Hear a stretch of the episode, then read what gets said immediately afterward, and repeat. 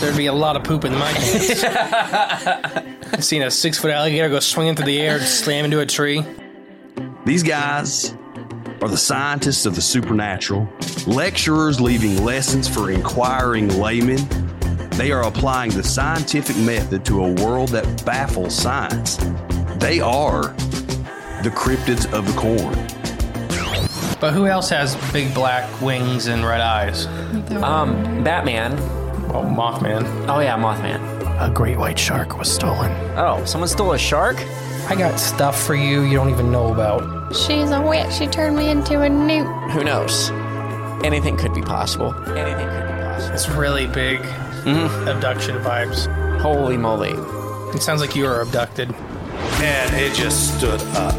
I mean, it just like kept going and going. And she goes, What the?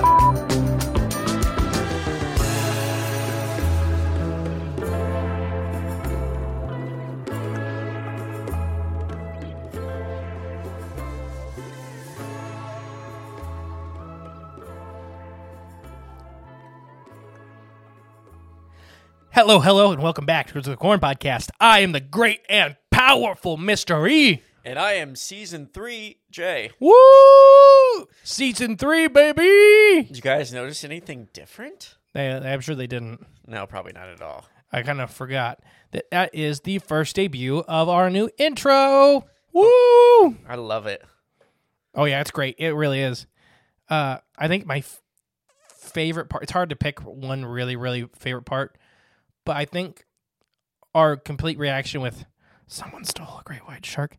Someone stole a shark. Yeah, I was really surprised actually. Like that was odd. Like that really happened in the.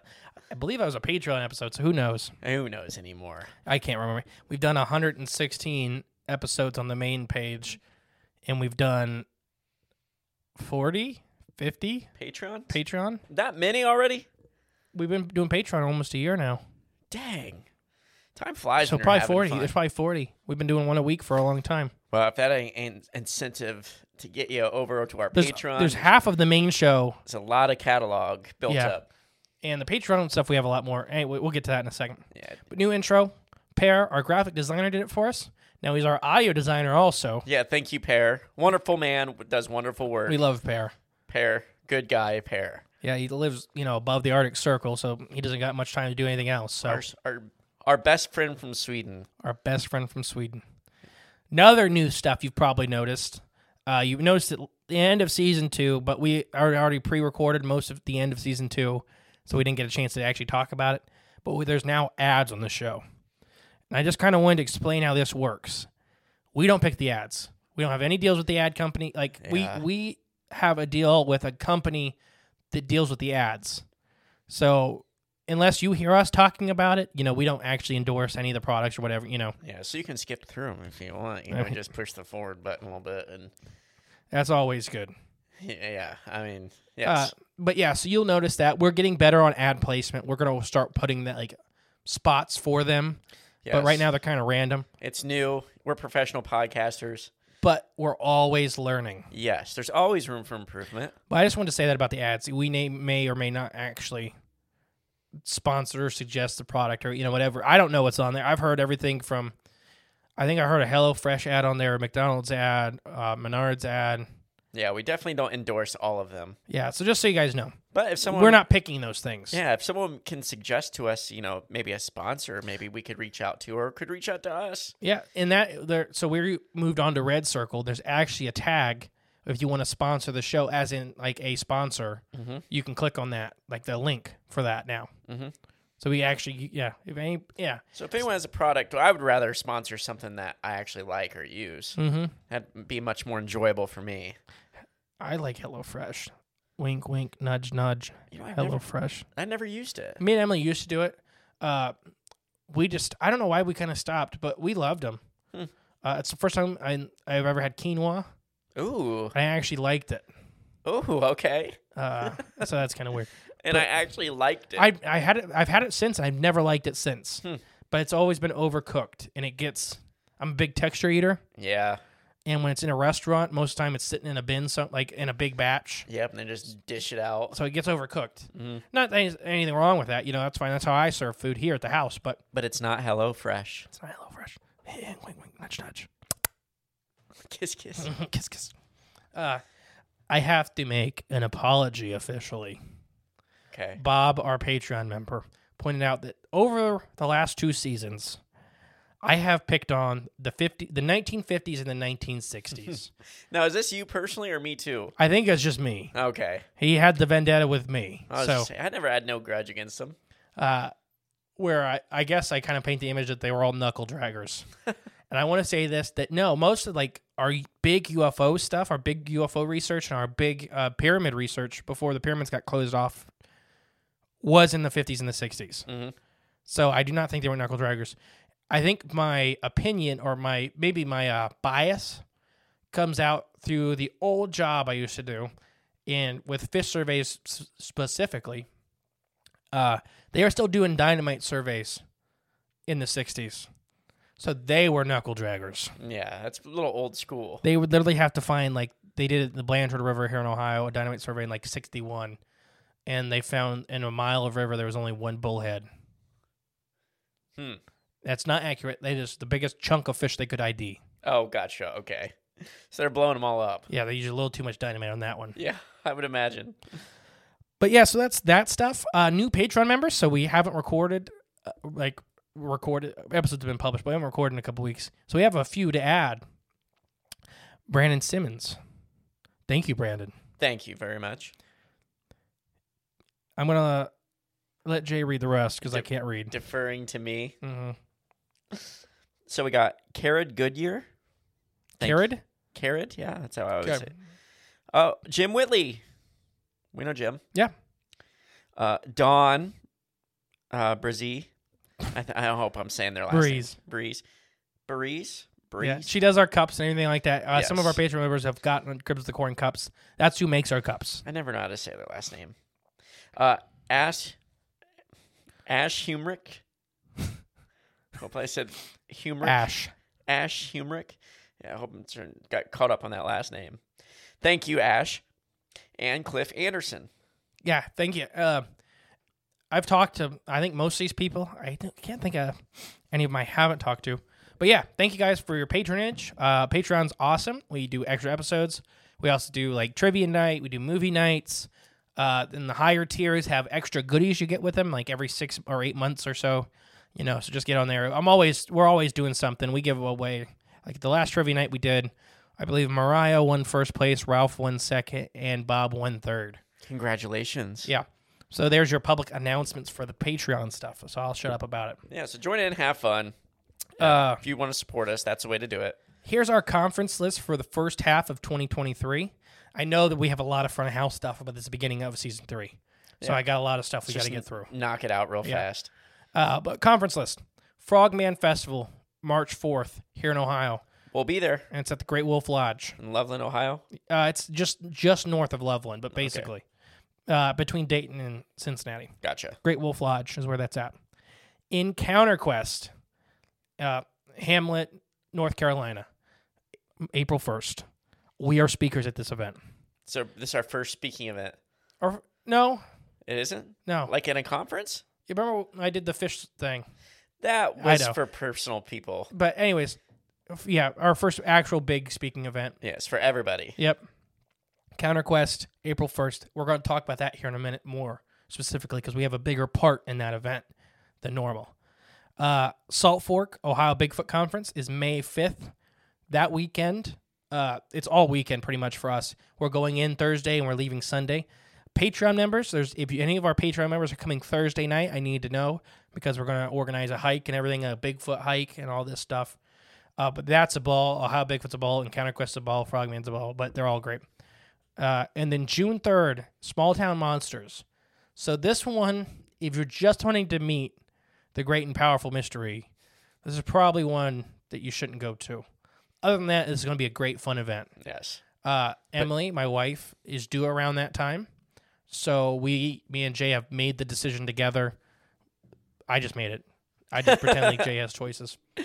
Uh, no, we made the decision though that he's going to go to the event still, and he's going to go with a couple of our good friends, Rachel and Sean, and they're going to run the booth for us. Yeah. All right, with Jay. Yes. It's gonna be a great time. Uh, It's still. gonna be a, it's still gonna be a ball. We're kind of working out some behind the scenes stuff that I can be there, quote unquote, yes. uh, at least in spirit, maybe. Well, I'm building an AI robot and developing it in my garage, and I'm incorporating it with Justin's consciousness. So we're gonna figure out how to bring that. Maybe it'll be up and running by then. We'll we'll see. Yeah, you building an AI robot. Yep, it'll either work great or it'll kill everybody. So You are the last person that will ever build an AI robot. I You got. that. would just I would choke it to death. yeah. Side note, we got to talk about that that evil microwave. Evil microwave. That's a whole different podcast and that's a whole different thing. Okay, But write down evil microwave because that's great. it's going in the notes. Yeah. Uh, and so th- yeah, they're all gonna be great. Uh, anybody, I- I'll try to. I think all these are on the website so far. So if you go to the website, cribsofthecorn.com, uh, you can go to shows and events, and it'll have links to where if you want to get a hotel for any of these or whatever, or get tickets for these events, they're all on the website. Uh, at least for the first half of the year, we're still hammering the second half of the year, just because uh, some stuff is still being finalized with our events we will be attending, but we don't have dates and stuff yet. Um, so I want to talk about Encounter Quest a little more. We are speaking there, but a really cool thing is happening. Uh, Jess is the co-runner of it from Broken Branch Design, uh, but they've decided that for our speaking ship, our our proponent for the our presentation is going to be an online poll and the poll will be in the link below. You go to it'll be it'll say Encounter Quest poll link below, and you click on that link, and you can vote for one of five cryptids: Basically, what you want us to talk about Yes. during the presentation. uh, Arkansas giant killer centipede, Trans Alps giant salamander, uh, Leelanau lake monster, Florida pig people, and who am I forgetting? Uh, the oh Mothman. Oh, Untold Stories of Mothman. Correct. Mm-hmm. Those are your five options. Uh, so yeah, by this time, I I don't know when this episode comes out what's winning, but before the, as we're recording this episode right now, Arkansas Giant Killer Centipede's winning. which I hope you guys vote for. That's I love them all, Yeah, but out of that list, Leland all holds a special place in my heart. That's So does true. the Trinity's Alps Giant Salamander. yeah, we Florida like them Pig, all. yeah, Florida Pig People is Jess from Broken Branch Design. That's one of her favorites. Uh, the Untold Stories of Mothman, we love Sharon Mm-hmm. because there's so many stories of Mothman that don't fit the movie narrative, Right, yeah, uh, the the cinematic nature of Mothman in the modern day. which is the majority of you know kind of what people think of in their heads of the Mothman. Yeah, but there's tons of like really cool encounters with Mothman we Mm-hmm. can really get into. And then uh, what was the last one? I forgot. I keep forgetting. you name them all. No, I'm missing one. Mothman. Oh, Arkansas Giant Killer Centipede. Oh, yeah, yeah. yeah, I yeah. just get- didn't go over that. That's a giant killer centipede seen in Arkansas. When I say giant, I mean Giant. Arthroplura sized, big, big, big boy, huge, huge. huge. But yeah, so please go below, vote. Even if you're not going to the event, please go vote. Yes, please vote. I would Yeah, like it's to see, important like- vote. I, I mean, I don't care if you're in Australia, if you're in England, Our democracy depends on it. yeah. But I want to see this poll hit like fifty thousand votes. That'd be neat. That'd be neat. Yeah, Oh yeah, share share the vote. If yeah, after, share it. I don't care. after you vote. You know, Share the copy link. That link. Share it on Facebook. You know, spread it around. Uh, oh, this is great. I hope you guys are still enjoying the show after all this time. We've produced so many hours of content. I hope you like it. But speaking of which, we have already started setting up more cross promotion for the show. So this show, we're, this year, we're really focusing on growth for the show. One of the best ways podcasts grow is doing cross promotion kind of stuff with other podcasts. Right now, behind the scenes, we're already working with a couple Australian podcasts. Uh, we have a, a pretty decent sized following in Australia, so we're trying to grow that specifically. But we don't want to forget the other countries. We're in like 65 countries or something, like 67 countries. Romania. Yeah, we just seen that pop up. The uh, that was on the website. They were on the website from Romania. Yeah. But if you have a podcast in your home country or even in the US that you would think the Crypts of the Corn would do a really good cross show with, please let us know. Email, Instagram, Facebook, any of that stuff, you know. Please send us that show. We'll reach out to them. Yeah, and if you run a show, let us know. yeah. We're pretty easy to get along with. Uh, I always say I'd like to listen to two or three episodes before I agree to anything, and that's just to make sure there's no unsavory bits. That's like I don't care if you're swearing or nothing. That's not what I'm talking about. Everybody at home can kind of get what I'm talking about. Just make sure we mesh. Yeah. Uh, but yeah, so please reach out to us. We'd love like, it's, it's how we both grow, and that's the other thing. You got to come on our show and you know grow your own show. Exactly. Um, yeah. So Crypt of the Corn LLC is actually s- expanding into a network. So roughly this week on Crypt of the Corn, you should see on the Crypt of the Corn network, you should see a couple new shows pop up. Some are done by our friends that we're hosting for them. Some are done by us. So those are things to keep watching out for. If they are fully published by the time this episode comes out, the link will be in the description below. Correct. Uh, I can spoil the name of one of them right here, right now. Ooh, do it. Freaky Fauna Fridays. FFF. Yes. So that episode is all about. Uh, it's it's mostly under twenty minutes. You know, between ten and twenty minutes. It's highlighting one species of freaky animal on the planet every Friday. It comes out. Uh, they're- it's great. You know, it's just fun. It's easy going. It's a quick dose of science Yeah. about a fun animal that Yep. It's just taking a little snippet from this this part of the show you guys love so much and putting it out there. and highlighting it. Yes. uh, live shows. So we have the live show April 22nd, Post Town Elementary. That is in Middletown, Ohio, 6 p.m. to 10 p.m. Tickets are in the link below. You just go to live show tickets. hmm Who's hosting that with us? Hillbilly Horror Stories Yeah. and Gwendolyn. Gwendolyn's going to be our MC. Ooh, Gwendolyn Guthrie, our MC. Mm-hmm. That's gonna be awesome. She's a fun. She's so much fun. Yeah. You guys have seen her on TV and stuff like that. Hillbilly Horror Sto- Stories is a great giant podcast too. Uh, we love them all. So it's gonna be just a fun night. And if you guys come, we'll be drinking at the bar after. oh yeah, So come on out. it'll be great. Uh, I think that's it for that part of it. Now, for our new reviews, we have one five star review. So remember, if you want to hear your five star review read on the show, make sure it's five stars. Five stars are nothing, but we read any appropriate five star review. And they're still taking me on that word that I'll read it because I don't know what this title is, and it's, it comes up a couple times in the thing. So I hope it's nothing inappropriate. Yeah, hopefully they might be setting you up. Kilt wheels. Kilt we all. It's word kilt, com or dash we dash alls Kilt we alls. kilt we alls, and then it says one of the best cryptid podcasts. They have a serious credibility because one of their hosts is an actual biologist. Talking about you, Jay. Yeah. Real ex- or real examples that uh, are real explanations that make scientific sense. So grab your kilt or alls and enjoy the ride. You should look into the St. Clair, uh, St. Clair County, Michigan Bigfoot sighting that damaged a local barn. Detroit News did an article on it, um, and that's by R.K. Oakley.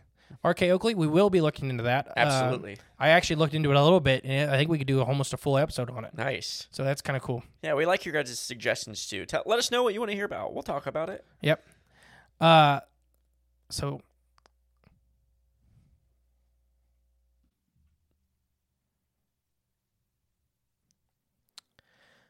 okay. Everybody in your crew identifies as either Big Mac Burger, McNuggets, or McCrispy Sandwich. But you're the filet fish Sandwich all day. That crispy fish, that savory tartar sauce, that melty cheese, that pillowy bun. Yeah, you get it. Every time. And if you love the filet of fish, right now you can catch two of the classics you love for just $6. Limited time only. Price and participation may vary. Cannot be combined with any other offer. Single item at regular price. Ba-da-ba-ba-ba. So this episode topic has been asked for probably 85 billion times. Yeah. For since- us. Since we started. Like at least I think like week 8 of running the podcast somebody sent this to us. This is a big hitter.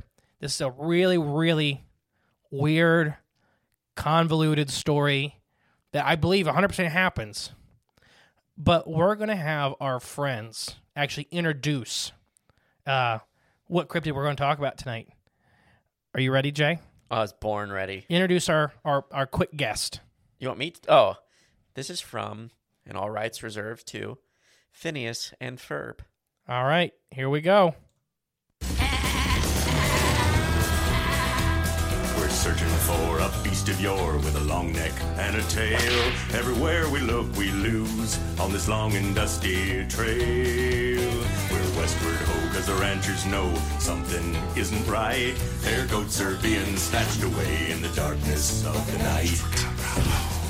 Chupacabra, chupacabra, Just jump the wire. chupacabra, chupacabra, Starting to perspire. chupacabra, chupacabra. I'm not usually a crier, but isn't that bigger than fire?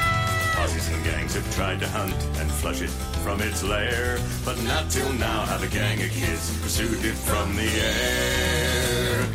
Cowboys tried to trap and trick it with just about everything, but no one's ever tried to lure it with a bully on a string.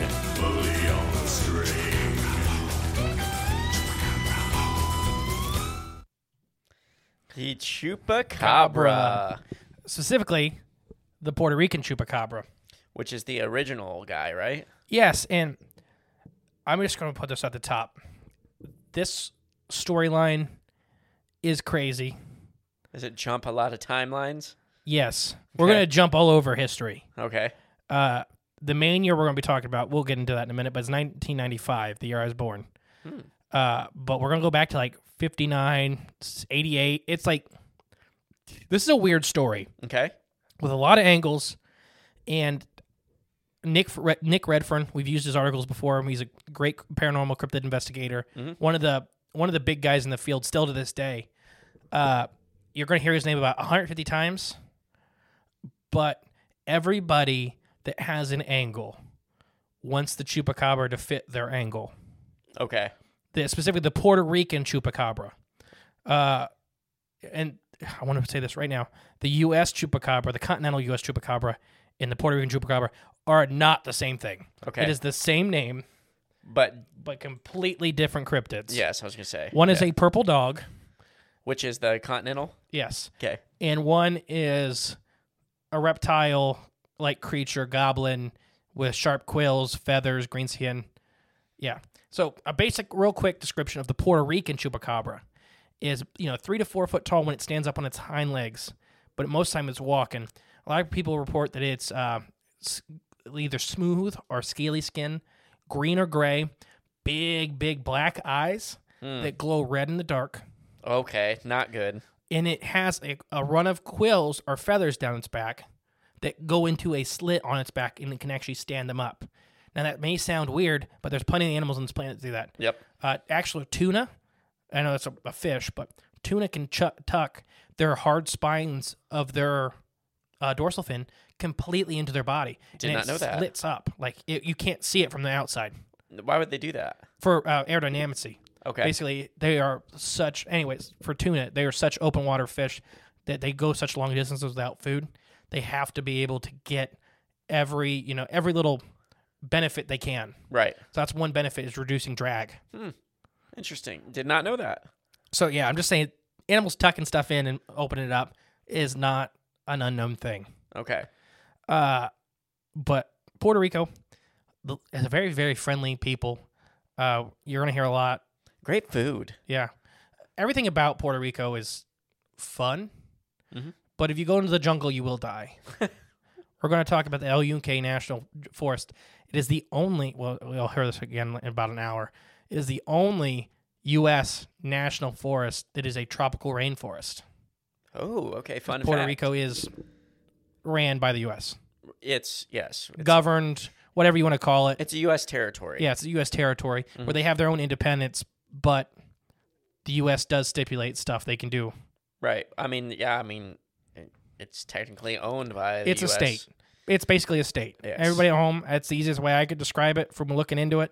It's a state without a without a star on the flag, Yeah. They just don't want to add. They don't want to add to that. and I never 50, get it why. 'Cause It's a 50 great co- it's a great country, because fifty is such an even number. but it'd be a great state.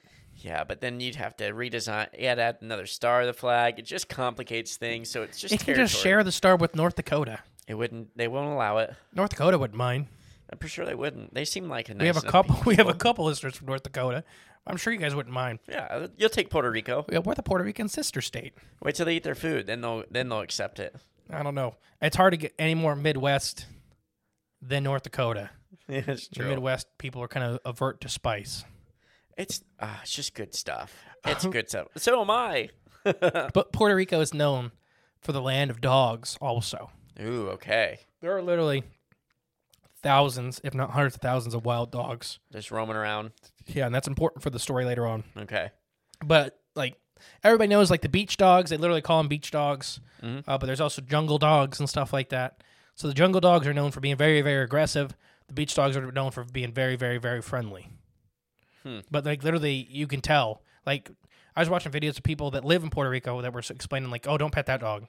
But you can pet that dog. Yeah. Like just their whole demeanor and stuff like that. It's a beach dog. That's a jungle dog. Yeah. It's like people, you know, guys that live s- live out guys, people that live out on the beach, pretty chill. The ones I that don't live in know. the jungle, you don't want to run into. Uh, but the name of Chupacabra showed up in 1995, like I said earlier. Uh, but vampire-like things have been happening in Puerto Rico for a long time. Okay, yeah, The the most of this episode, I have a lot of the cases, but most of this episode is going to be explanations okay. because there's a lot of them. Oh, A, a lot of explanations or a lot of stories. A lot of well, a lot of explanations, a lot of stories too. But like, uh, so I'm, let's get the first one. Well, the first kind of grouping I have. So the chu- chupacabra was first reported in Puerto Rico in the months of March 1995. An attack occurred where eight individual sheep were discovered dead. Each of these animals had a total of three unique puncture wounds in the area around their chest. Most ir- our most iconic characteristic was a mass or was a puncture wound in the area. Oh, sorry, I'm already messed up my reading was a puncture wound around the area of the chest. So yeah, that's what it's saying. The most, uh, are- Co- common. yeah, is this big puncture. Uh, each of the animals a total. Man, I'm re- rereading the same sentence eight times. Oh, because I'm not. It's copied in the paragraph twice. There you go. I'm not having a stroke. I thought you were for a I'm second. like, I'm like, I'm looking. I went down sentences and I'm looking down. I'm like, it's the same same thing. I- I rewrote the same sentence twice. there we go. Uh, Okay, so apparently it's as if they were. It appears if they were completely drained as blood, which we're going to talk about later. None of these animals were completely drained of blood. What, like partially or what? We'll talk about it. Okay, There's no such thing as completely drained of blood in the, the Puerto Rican chupacabra cases. okay. Uh, so yeah, though there were only small traces of blood amounts left in the animals, is what they said after the necropsies. Uh, five months later, there was another event. At this time, with more bloodshed, and then in August of 1995, as many as 150 farm animals and pets were killed by a mysterious predator prowling Puerto Rico town of Canavieres just to keep the sheep, or just like the sheep incident in March, the animals were said to have been drained completely of blood with small puncture wounds around the chest or the neck. Hmm, okay. And it heavily depends on the animal. Uh, uh, we're going to talk about a lot of chickens and stuff like that, but they, you know, they get bit on the neck. Uh, birds almost always get bit in the neck. You know, al- almost the mammals always get bit on the chest, trying to get at the heart. Hmm, okay. And that could be to kill quick or whatever. It don't matter. It was strategic, whatever it was. Yeah. It was doing it to kill. Yeah, so uh, we're, first one we're going to talk about is Madeline Tortino.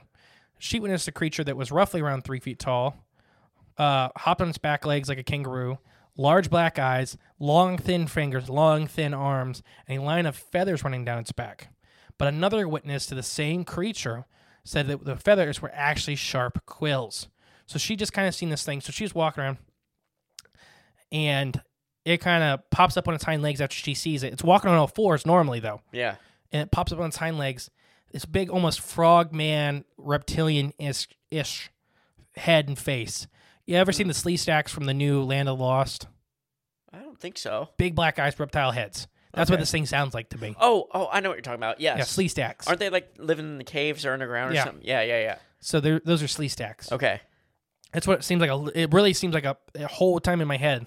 The That. mini image is a little slee stack, like a Soft- baby. Ah, Soft disclosure. I mean, maybe a lot of frogs have big black eyes. Right, but, But so it, it goes on her, and then she says the, the feathers rose up as a defensive posture. So think of like the, the hairs on the back of a dog's neck, getting making themselves look bigger. Uh, birds do that too. They puff out their feathers to see like, hey, and then it took off. gotcha. Okay. So it was scared of her, and that's gonna be a really common thread Okay. that they don't m- really mess with people but they'll mess up your chickens. Yeah, it knows it can handle them. It's bigger than Mhm. chicken. So a farmer named Jorge is going to be our next guy. So Madeline was the one in August. Jorge was like a couple weeks after. Okay. Uh, he raised roosters for cockfighting, and that's legal in Puerto Rico. And this industry in Puerto Rico actually does over a hundred million dollars a year. Oh my gosh. Uh, and Puerto Rico is a really weird country because it's a land of really, really poor and really, really rich. Yes, there's no in between. There's no middle class. Mhm. Uh, but yeah, so cockfighting is one thing a really poor person could do and gain some money relatively quickly. Dang, it's so brutal. Oh yeah, we're- I never. It's illegal here for a reason. Yeah, because it's just horrid for the animals. But Yeah. we had it happen on the farm on accident. You know, Oh, just yeah. and we'd have roosters that lived with each other for years, And then all of a sudden they snap. and it's most time it's it's like it's just weird. It's just weird when they do it. If like a new hen gets indu- introduced or something like that, it just They're fighting over it. Mhm. Yeah. But yeah, so he raised uh, roosters for cockfighting. So I'm just going to tell you how this story went. He's sleeping one night, and he hears uh, all of his all of his roosters in his barn going nuts, and he goes back to bed. The reason he goes back to bed is chickens freak out at whatever. Yeah. Like it don't take much. I literally when we had all all kinds of chickens, we had them go nuts after one of them seen their own shadow, and they wouldn't shut up for two hours. Yeah. So this guy has hundreds and hundreds of chickens. So he's had this happen before and not had any problems after. So that's one thing I've seen people talking about. Like, if these were his prized animals and everything, why didn't he go out and investigate and stuff? They're chickens. Yeah. Literally, they freak out at everything. Yeah, exactly. I get it. If it- to a non-chicken person, like if this is horses or something like that, you know, I get that. You go out and investigate your horse freaking out, whatever. These are chickens. Literally, if one of the chickens moved at night, the other chicken, ah, Yeah. a little different. uh, yeah. So he woke up the next morning to go check on his birds. They were all dead. Uh, two puncture wounds, and th- these birds are kept in individual little cages. All of them? Almost every bird on his property was dead. Dang, okay. and they said it was completely drained of blood. Uh, but they had these two puncture wounds on the on the on, around the neck. Uh, the animals were not tore apart, and that's going to come into later when we start talking about wild dogs. Uh, Okay. But wild dogs, pretty much whenever they kill something, it's mm, ribbons. Y- And shred it. Yeah, they'll shake it and Yeah. feathers will be everywhere. Uh, and then the other predators take it with them. Yeah. It's weird. Like the meat was all left in these cases, but the animals were all dead. And the weirdest thing for him was there was only one hole to get into the barn through a fence, but the rest of them almost looked like you had to like you had to open to get into the cages. There was no sign of the cages being broken besides a couple of them. Yeah. But like eighty percent of the cages were, were opened. Mm, by And that hand. could, yeah. Yeah. Or, you know, I could think of a dog, like, I, I think it was just a simple latch. Yeah. So it could be a dog or raccoon could figure it out or whatever. But there was one cage that got relatively nasty uh, from him trying to break into it, the creature trying to break into it. And it did break into it. And there was actually feathers in that bird, like feathers everywhere. so Uh, there was a struggle. yeah, he- probably because it was sitting there shaking the front of the cage. Yeah, and that bird is freaking like, out. Yeah, the other birds were probably asleep when they got in there. Uh, but they they did get saliva on those feathers, and they sent them off to DNA analysis, and it waited too long. It sat in customs somewhere, and then by Mm. the time it got to the U.S., it was like so degraded. There was nothing there. There's nothing. I mean, you Dang were- it. what are you gonna do? I don't know. I was hoping there'd be like They also found tufts of fur from the creature get caught in the fence. Okay. Long, coarse fur. And th- he gave those to a cop to get him analyzed, and the cop disappeared. interesting. And then he went down to the local police department, and that cop didn't work for them. Oh, okay. That's even more interesting. Yeah. Was the cop even a? Hmm. w- It could have been a sh- a shill, not a shill cop, a undercover government agent. The Men in Black do get involved with this story Hmm, okay. uh, with El Yunque National Rainforest. Okay. But so, okay. No, I mean I was did I wasn't ready to hear that. Yeah, so yeah, he, just completely dead. Uh, this guy was distraught. I mean, it pretty much ruined his business. Well, yeah, you would. you think? Yeah, another couple weeks later, uh, this comes from Nick Redfern's uh, interview with this gentleman, a very, very wealthy farmer of the area. Uh, he had, uh, he raised peacocks, Okay. all kinds of these gorgeous ivory peacocks and stuff like that. Most of these birds were, you know, in the U.S. a couple grand each, if not more.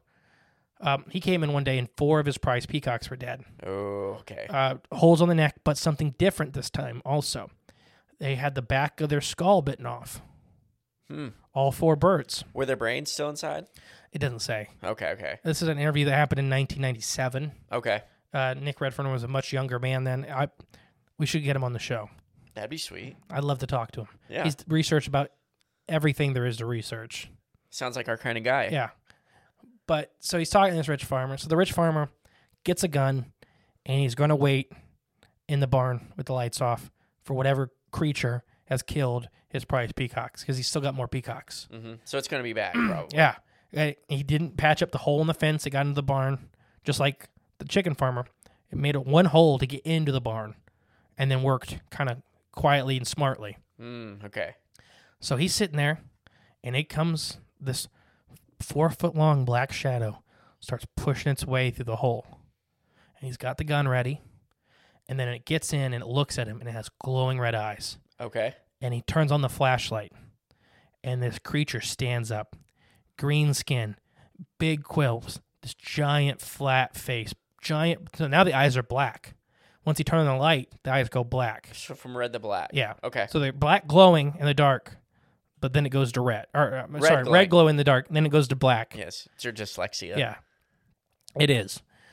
And it looks at him and goes and sticks its tongue out, freaks him out. He doesn't shoot because he's pretty much all struck. Yeah. And then it gets back down on all fours, goes back out the hole and takes off. Hmm. Leaves him alone. Dang, I wish you could have got a shot off. But that's kind of a common theme is this thing don't want to mess with people. Yeah, I don't like it. Uh, oh, I'm having thoughts already. So I know what this is. do you? Y- Probably. Write it down. Let's see. better You do got it. the Loch Ness monster one right.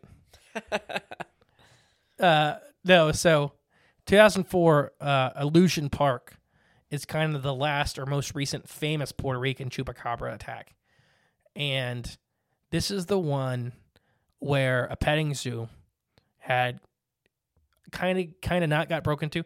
Basically, a whole bunch of dead goats. Uh, I think 13 animals in total two of the animals were gutted and one of the animals was completely eviscerated almost cut in half Shredded. yeah just shredded Okay. but they all had puncture wounds on their neck it was 2004 So something, whatever it is, is biting on the necks and killing these things. some but there was no sign of break-in and they had, the petting zoo had a very tall wall so it was inside of an actual zoo Okay. so they think it may have been people but they found no foot tracks of any animal or person and no signs of break-in it's a very weird case Oh, okay. Hmm. what do you think it can fly or something Yeah, that's what I was guessing right now. mm. Like a bird come in and its talons are the puncture wounds on its neck. Like it came in and just slammed this thing in the neck with big old talons. Hmm. Is that is that on your list? no No. Is it plausible? yeah anything's, po- anything's possible Anything's possible. I mean, is is that something that could create those puncture wounds? So yeah, sure. Birds do that. Yeah.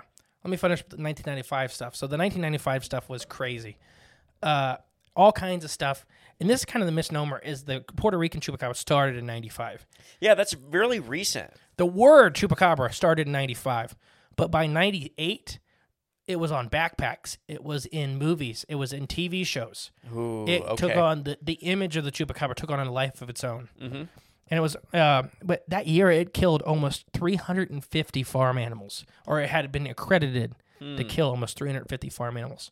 Most of these animals were birds, chickens, peacocks, turkeys, that kind of stuff. Yeah. And but pigs, sheep, goats were, Were- among the targets. Yeah, they were coming up. The too. goats were the most famous thing. Uh, most people in Puerto Rico get their milk and stuff from goats. Not a lot of Mm. cattle. Okay. Uh, island life. Goats are a lot better. I love goats. I'd rather have goat milk than cow milk. Yeah.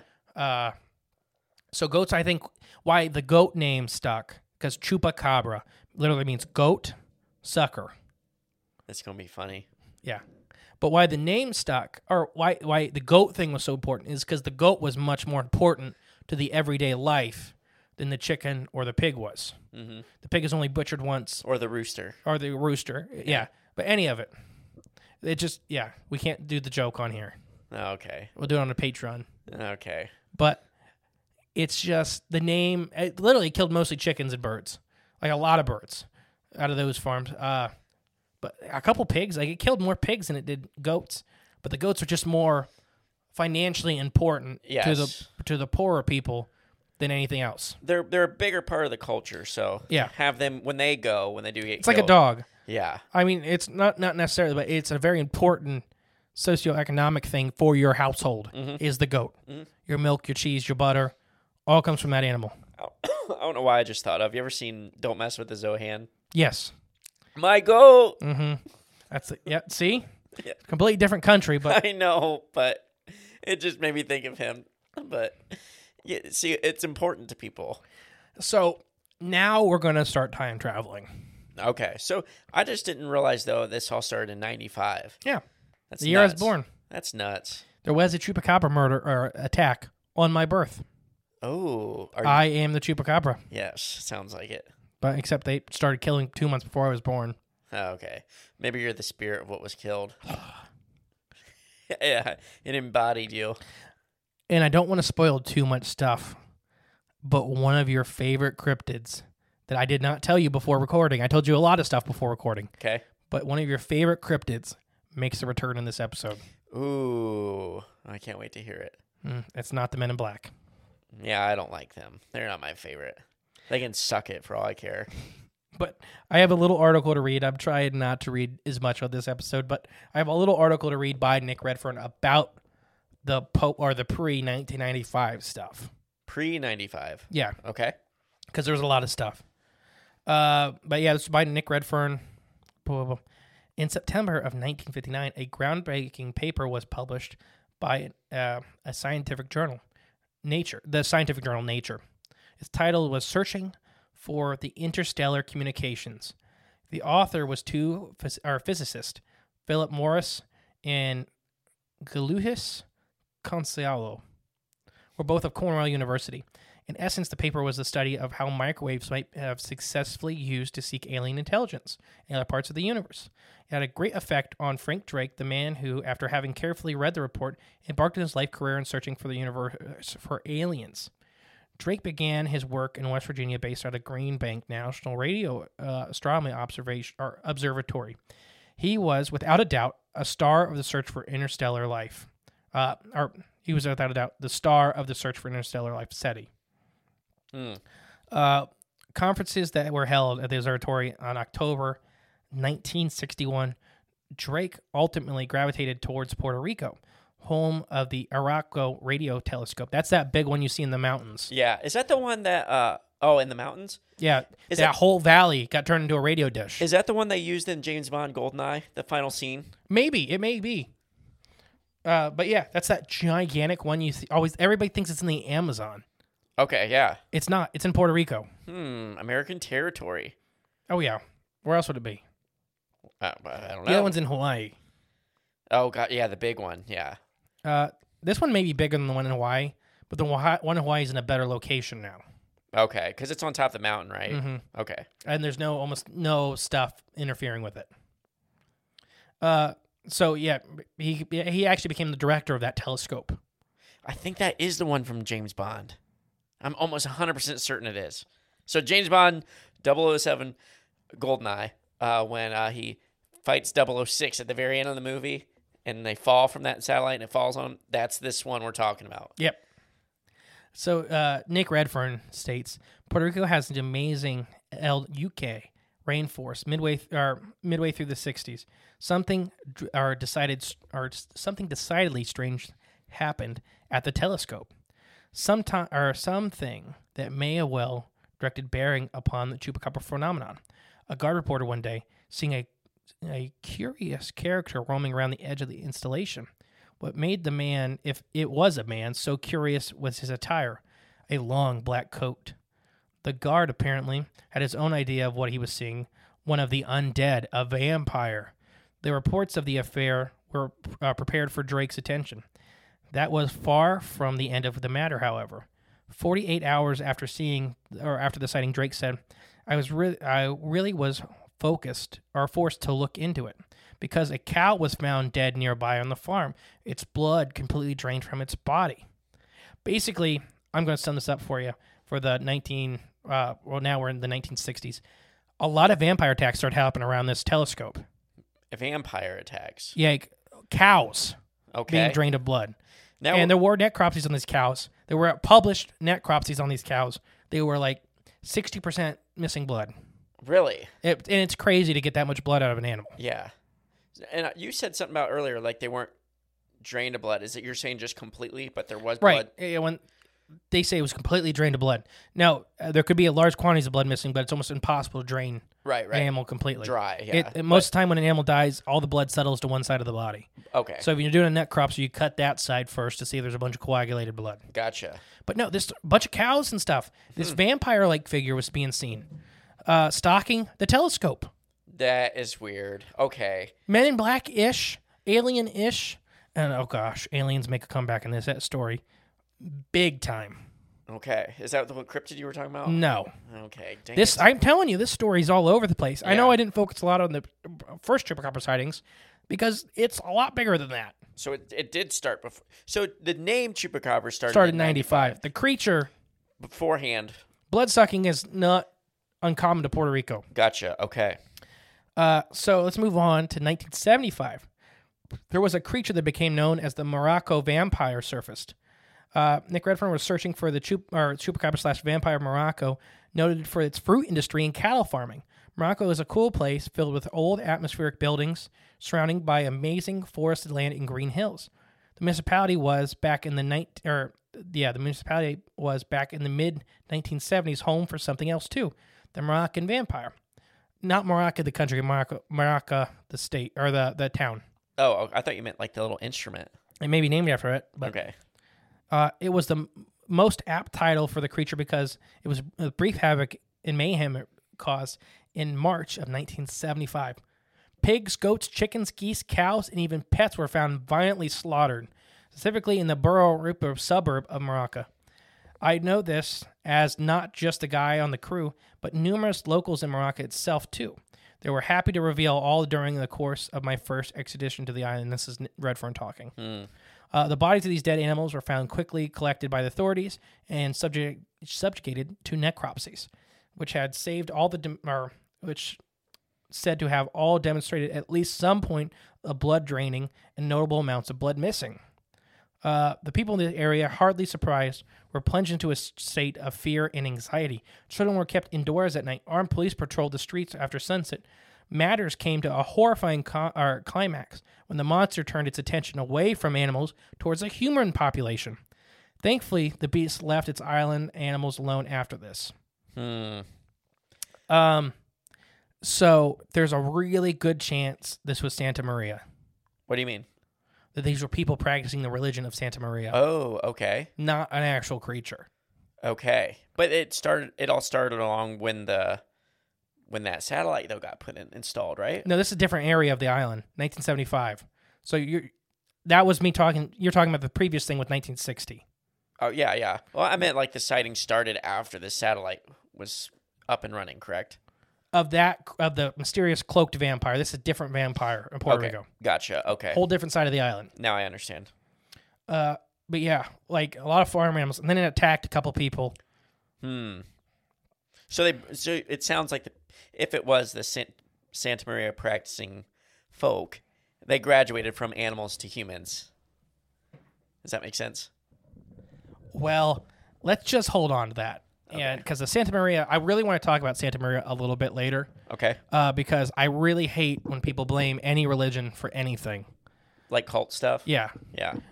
but there's documentation that there was some stuff really involving Santa Maria with these cases. Oh, okay. Well, do you want to do the first sighting first? Because I have an explanation, for, or I know a, I have uh some thoughts on that. Oh, okay, before I move on, Yes. okay, because the next is a whole UFO angle. Okay. Well, I mean, s- First sighting, which one are you talking about? So The lady just seeing the creature? no, the one f- in 1960. You know. Oh, the vampire the around vampire the stuff. satellite. Yeah. So, Okay. I think I've talked about in the show before the movie Howard the Duck. Mm-hmm. You've seen it, right? Yeah. The Dark Overlords. Mm, So they're pulling down these creatures from a different dimension through this giant like telescope satellite dish tractor beam thing. what if that's like some sort of you kind of soft disclosure? What if you look up this satellite? If you don't know what we're talking about, the one from James Bond. This thing is so huge and You, massive. you keep calling it a satellite. It's a telescope. telescope. Sorry, it looks. It's just shaped like a satellite All right, because that's- it's got that big dome like shape. You know. Sorry, it's definitely a telescope, but it's like a weird. It's a radio telescope. Yeah, so so, it's, it's like different. And you satellite dish is yeah, what you're saying satellite it's shaped like. Yes, yes, that's what I mean. Satellite dish shape, dish. it's shape. a it's a mountain. Yeah, it's a big valley, but it's huge. It's so big.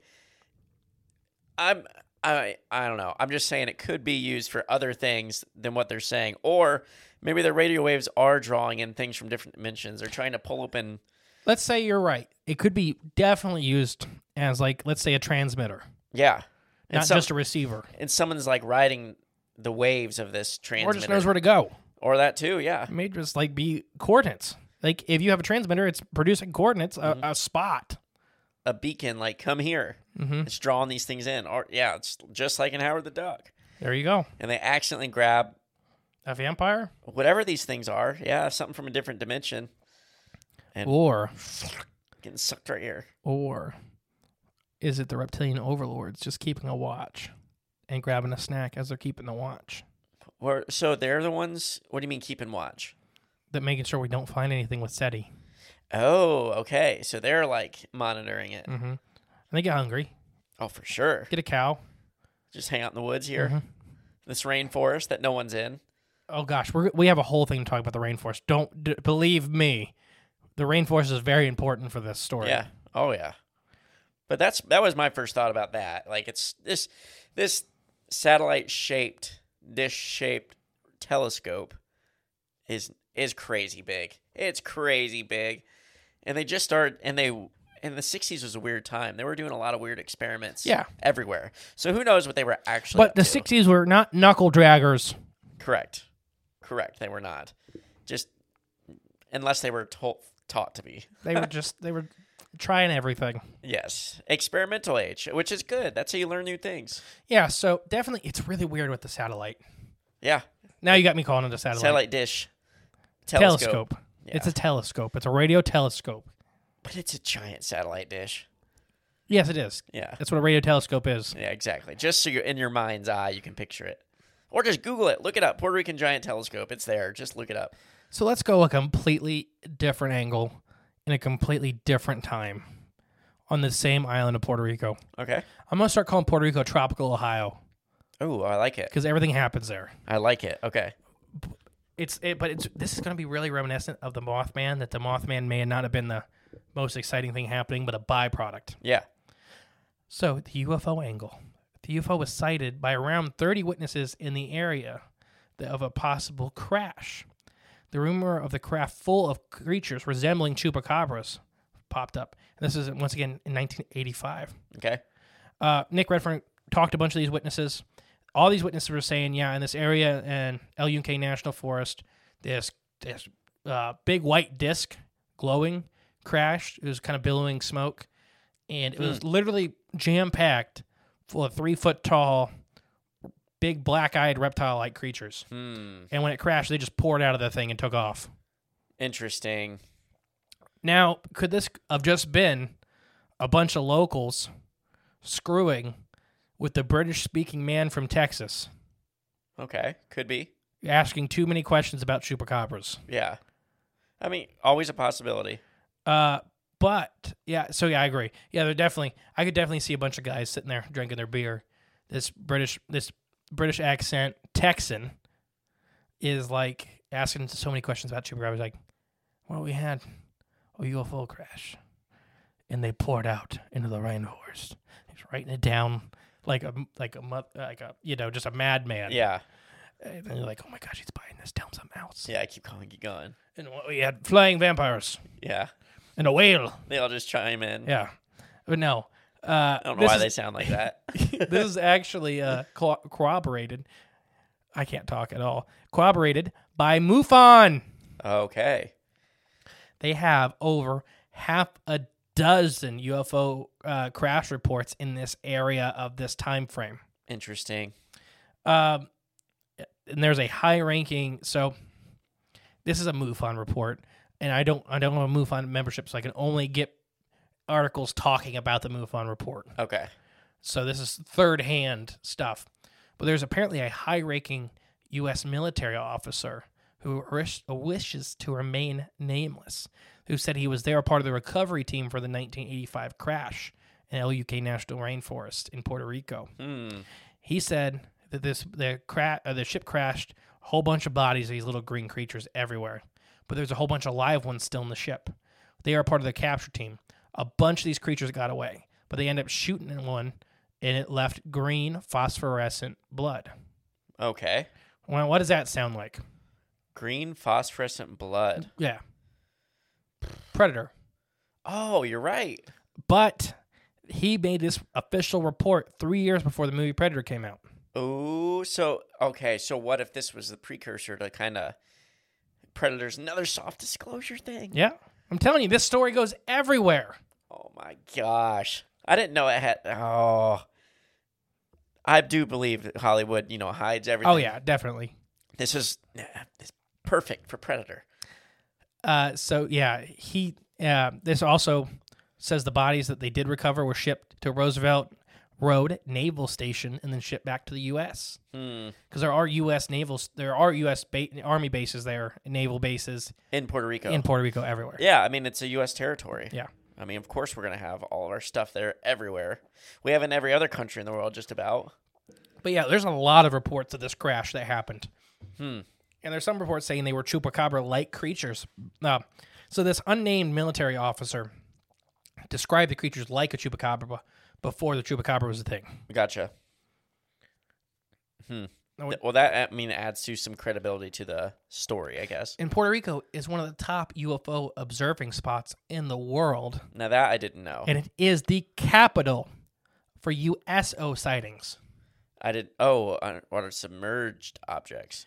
There is tons and tons and tons of UFO activity around Puerto Rico constantly. Did not know that. Yeah. And some people think it's because of SETI. Well, There's also correlation. Yeah, there's also the we'll talk about here in a bit, a bunch of underground military bases, and Puerto Rico is pretty much hollow. Why am I not surprised? It's almost all a giant cave system, Why am I not and surprised here? the public is banned from entering. Oh, Nobody has gone in the caves of Puerto Rico in over hundred years. Oh, see red flags, red flags. But we'll get to that. See, I told you. We haven't even got to your buddy. it's a wormhole. Oh, so it's an underground cave creature. No, Okay, darn it. maybe. But before we go any further, I want to talk about El Yunque National Rainforest.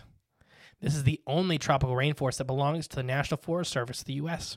With almost 29,000 acres, it is one of the smallest in the territory extension, but has the most biological diversity of any national or national rainforest or any national forest. More than Tennessee? Yes, total. Dang. Tennessee has the most amphibians and fish, Okay, not the most mammals okay. and birds. There's a lot of birds. Oh my gosh, the list of birds in this rainforest was crazy. Is Sandhill Crane on that list? Yes, Oh, I knew it. he's coming back. Don't worry. Is that the one you were talking Nope. about? Oh, okay. See, I'm this. I love the I, the Puerto Rican chupacabras are great. Yeah.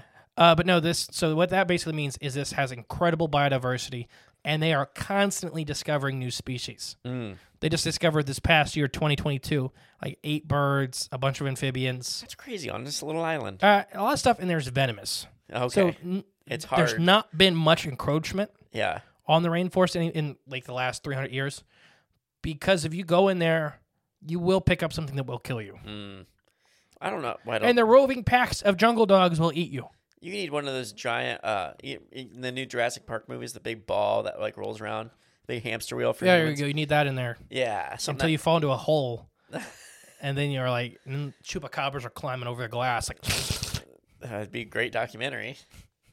but yeah i'm going to just go over some species of note uh, mammals first the bat biodiversity is amazing Okay, they have some of the largest non-african flying fruit bats on the planet like that one we thought was the Jersey Devil. What's Yeah. that called? A hammerhead bat. There's- Hammerhead bat. They're, they're from Africa, but Oh, th- they there's other giant fruiting bats in uh, the LUK National Rainforest. Okay, Um, and there's plenty, pl- plenty of little bats and vampire bats. There are actual vampire bats here.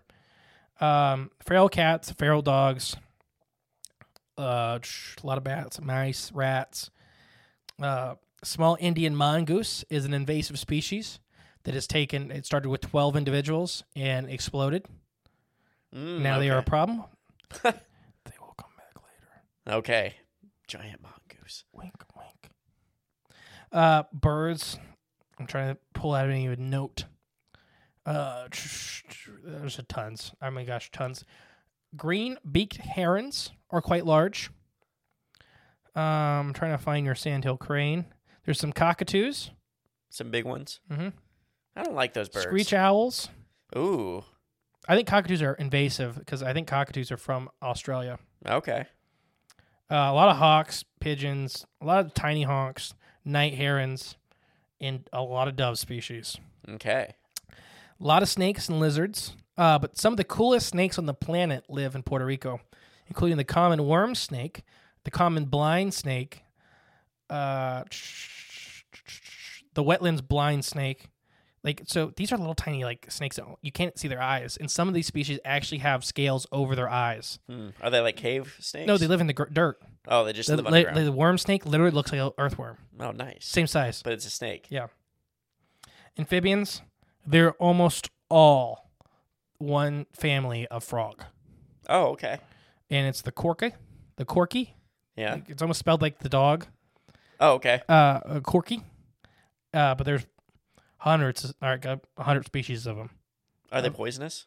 Uh, all amphibians are poisonous, but Oh, okay. I don't think there's anything like poison dart frogs, nothing like that. Yeah. The only frog that's on, or not the only frog, but the main frog that's not in that family group is there is a North American bullfrog, which is invasive Mm, okay.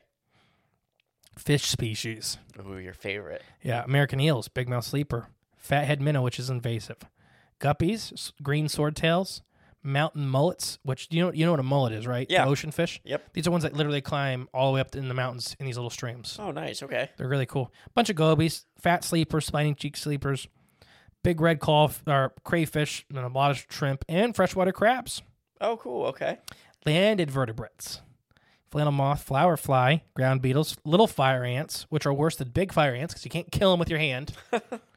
uh, velvet worms Oh, are native. to Puerto Rico? Yes. No way. Giant walking sticks and whiptail scorpions. Ooh, I've seen them before. Mm-hmm. You used to have one. Yeah.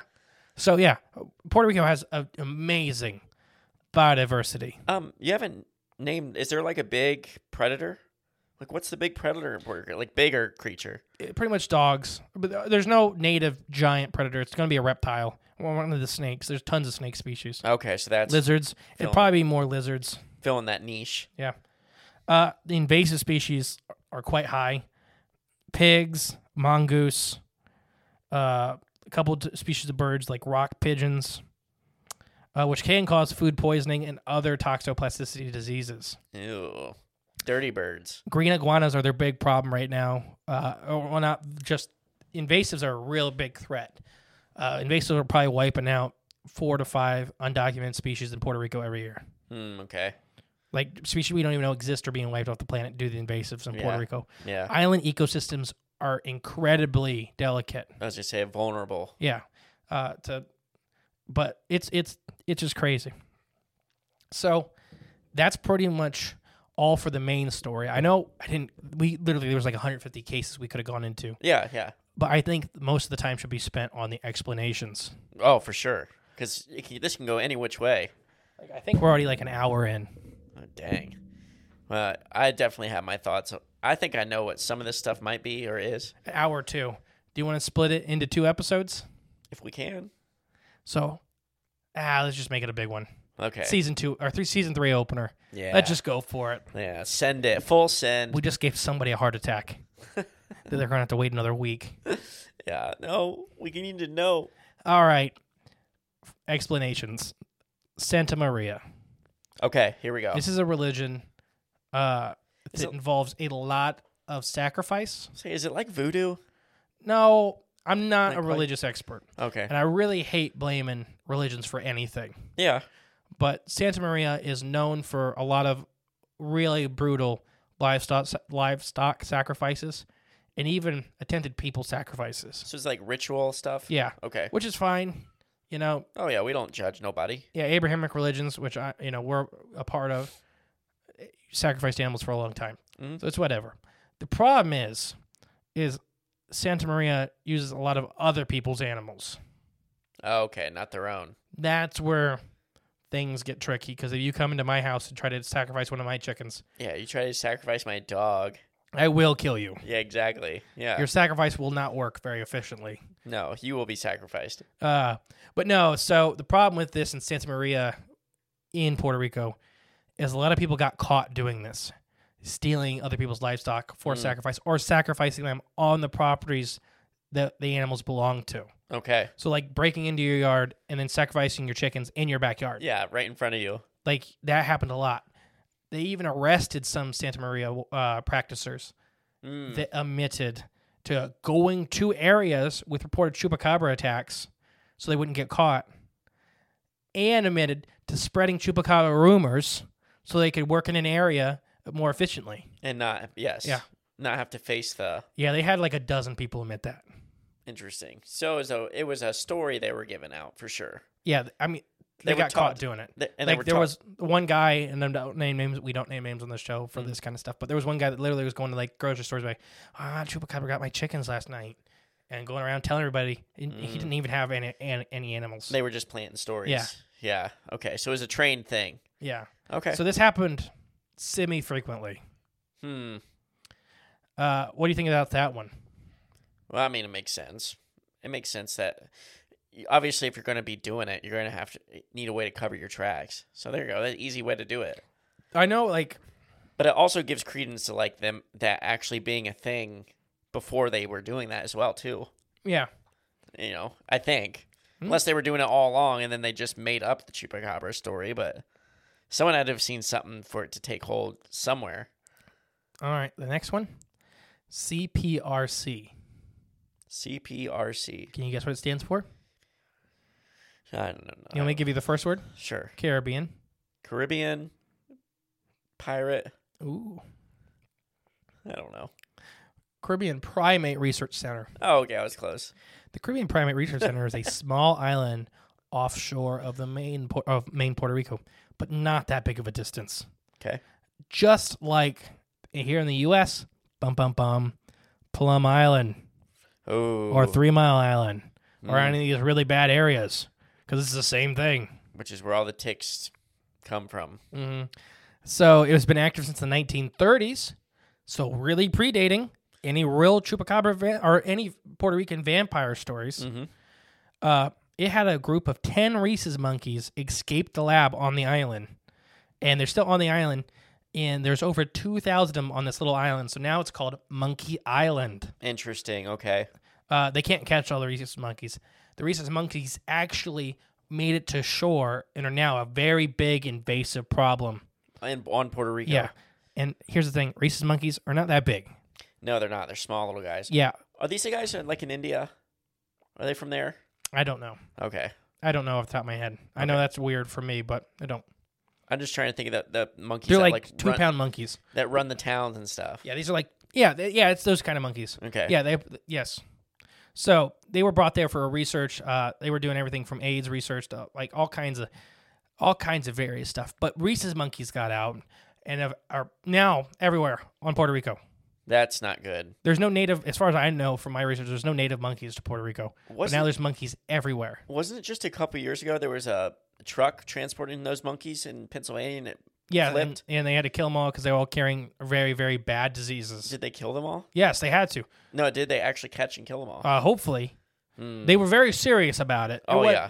it wasn't like a cover-up thing. Like they were like going through people's yards and shooting monkeys. oh, for sure. Yeah. Hmm. Why even have this stuff going on in the first place? Why transport them on a major road?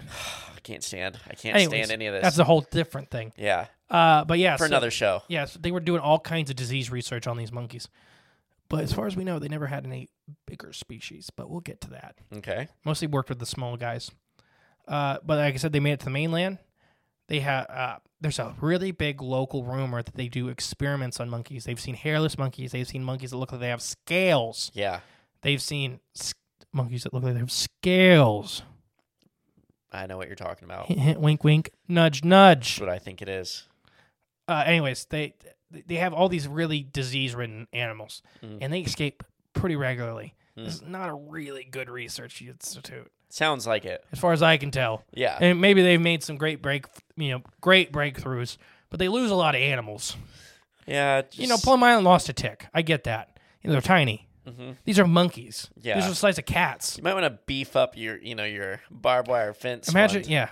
I mean, if it gets outside the building, yeah, you're not going to catch it. I agree with that. Like, yeah. you're not catching a monkey. But keep it in the walls. You, you can keep it in the cage, right. Exactly. padlock. But anyways, uh, there's a lot of rumors that they're doing all these crazy experiments, and the U.S. government was involved. The U.S. government ships have been seen going back and forth the island. Uh, I think and pretty much the official story right now is that they're just resupplying, you know, helping out that kind of stuff. Yeah. Yeah. but the act the the side story is claiming that uh, they've been researching them to create monkey super weapons, and that they may have had some bigger animals. Mm, so hybrids, Like what? Like what do you mean? like they're making monkey super Like genetically? hybrids. Like I wouldn't say hybridization specifically, but genetically altering and training these animals. Uh, we'll get to it, but Puerto Rico is the capital of where the U.S. tests random stuff on civilians. You think it's bad here in the U.S.? Uh, we'll talk about Ancient Orange here in a bit. Okay, Uh, we tried to melt Puerto Rico, and they couldn't do anything about it. that's why there's probably two class of people: the ones that keep super poor and the ones they can't touch. So, about 10 miles away from this lab in 1987, a woman was walking and she heard a, pi- a big, big pig going nuts, freaking out, just, just screaming. So, she runs over the hill because somebody's livestock is getting murdered, Yeah, and she sees six rhesus monkeys. Keep in mind, these are cat sized monkeys murdering this pig, like two, 300 pound pig. dang, and then what, guess where they were biting it? right in the neck. Yep, they were trying to bite through its neck, and they kept pu- and they have two big long fangs. And they're biting, biting, and they're biting on the back of the head. Mm, like the peacocks. Yeah, so they keep they're going for these target areas on this large animal. they know. Yeah, and the other monkeys, so there's like two or three biting it, and the rest of them were running, keeping the pig running, so it couldn't focus on fighting off the ones that were going for its vitals. Right, exactly. But then, lady scared off the monkeys. Literally, the second the monkey seen the lady, they took off. Mm, like they know humans are bad. Yeah. like they were experimenting on them. Well, that or remember the earlier chupacabra stories. Right. Yeah. Every time the chupacabra gets caught by a person, it's runs. it runs. Yeah. It's like they, because they know humans are bad. like, yeah. 'cause They were experimented on. Yeah. These are experiments. I'm convinced. Well, there's some better ones later, but Okay. but I'm just saying, yeah. So there's all this stuff with the monkeys. I definitely think the chupacabra could be a very messed up group of primates. Uh, primates are very intelligent. This creature that was seen, remember from some of the earlier stories, was opening doors, Yeah. Intelligent. was very intelligent. Getting in the chicken. Did rooster not look pens. like a monkey. I'll Yeah. give him that from the, but a very very messed up monkey. Uh, some of these smaller species of monkey have gigantic eyes. Yeah. Oh, Um, yeah. It's the red ones, though. It's just like, And the red eyes will pop up later again and again and again. But you know, who knows what the red eyes are? we don't, yeah. But who, we could have installed night vision into these monkeys. Right. Exactly. It could be blood vessels or something. I don't know. Who knows what there's. So what are you thinking about the monkey? Well, I, I believe, if I believe in the U.S. doing experiments, especially like, Well, don't worry, that's not the only one on here for the Yeah. U.S. doing experiments. Yeah. Well, I just think they definitely are, and well, we know they are. We know they're doing, and for what reasons? W- I mean, we kind of got a peek behind the curtain in 2020 with all that weird biological experiments, you know, leaking or getting out. Um, but with that, revealed what experiments we were doing on animals and things like that too, with the beagles and stuff, like information that came out. We know they're doing experiments, and who knows how long, but why not do it on an island? You know, on U.S. territory, on an island. Who Uh, knows what they were For actually doing? people you really don't care about, Yeah, Like, as far as they the U.S. don't- government goes. is concerned, yeah, they don't care about them. Uh, and if you think um, if you think we're wrong in that statement, I will tell you about Agent Orange and stuff like that later for Yeah. Puerto Rico for the U.S. government. Well, they do not They don't care even- about at least in this time frame we're talking about Well, and even in the modern times, there's that story that came out, or that from Puerto Rico. from Puerto Rico, the like how our government treats them is um, when during when COVID and all that stuff was going on, they shipped all that water to Puerto Rico, and then Puerto Rico's like, you know, our president's not doing anything for us. You know, he's not shipping us. We don't have any water. We have no clean drinking water. Turns out they had like pallets and pallets and pallets loaded of tons of water. They let sit on an airstrip, you know, but they pretended they didn't have it just for political gain. Like they don't care. They don't care about actually helping people. Never have. So what is your vote on the bunkie? Hundred percent a possibility. Okay. Hundred percent. So so far we got Santa Maria and genetically engineered monkeys. Mm-hmm. That escaped. Yeah, and but, but but that may sound. We know the monkeys escaped. We Yes. know a bunch of monkeys escaped this facility. Yes. There's still monkeys to this day swimming to the mainland from this island. Mm-hmm. Yep. Like So- they- you can literally stand on the beach and watch monkeys swim from the island. So I think ve- very much these things could be some accounts, especially the things dying. The only thing is like the monkeys suck blood. I don't know. Like No, so I don't. Once again, I the blood sucking aspect may not be. uh, They'll lap up blood and stuff like that, sure. Yeah. But I, I think it's more of the fang marks and the areas the animals were attacked. Yes. Are vital areas. It takes a very smart predator of a very small stature to target those areas. Right. You have a very small animal that's trying to take down a much bigger animal due to not being in their natural habitat, stuff like that. The Mm-hmm. food sources they normally exploit aren't present, so they're they got to get risky. We see that with all animals all the time. When they get hungry and they're not in their natural habitat, they'll get risky. Yep. Because it's the they don't know what they're doing, as No. in they don't know the area. right, exactly. So they're doing what they can do. Mhm. All right, next one. Aliens. That these creatures are actually the escapees from the, the UFO crashes. Yeah. And they could be intelligent passengers, or they could be what we would consider like their version of dogs or organic, like organic robots or something yeah, like so I that. was gonna say biological drones or something. yeah. So th- there's plenty of evidence suggesting that a UFO did crash. Nick Redfern even found the impact crater. crater. Dang. He's got okay. pictures with it, everything. It's cool. Something hit there hard. Yeah. Hmm. So, hmm, what are the odds that what if okay, what if we're creating these creatures, these drones, and we're the ones that launch them to crash on purpose so they would escape from a UFO type vehicle? I don't know. Could have just been launched out of a big slingshot and just meant to crash there. So uh, Ryan from Appalachian Intelligence, I was listening. They just did a Roswell thing, Uh huh.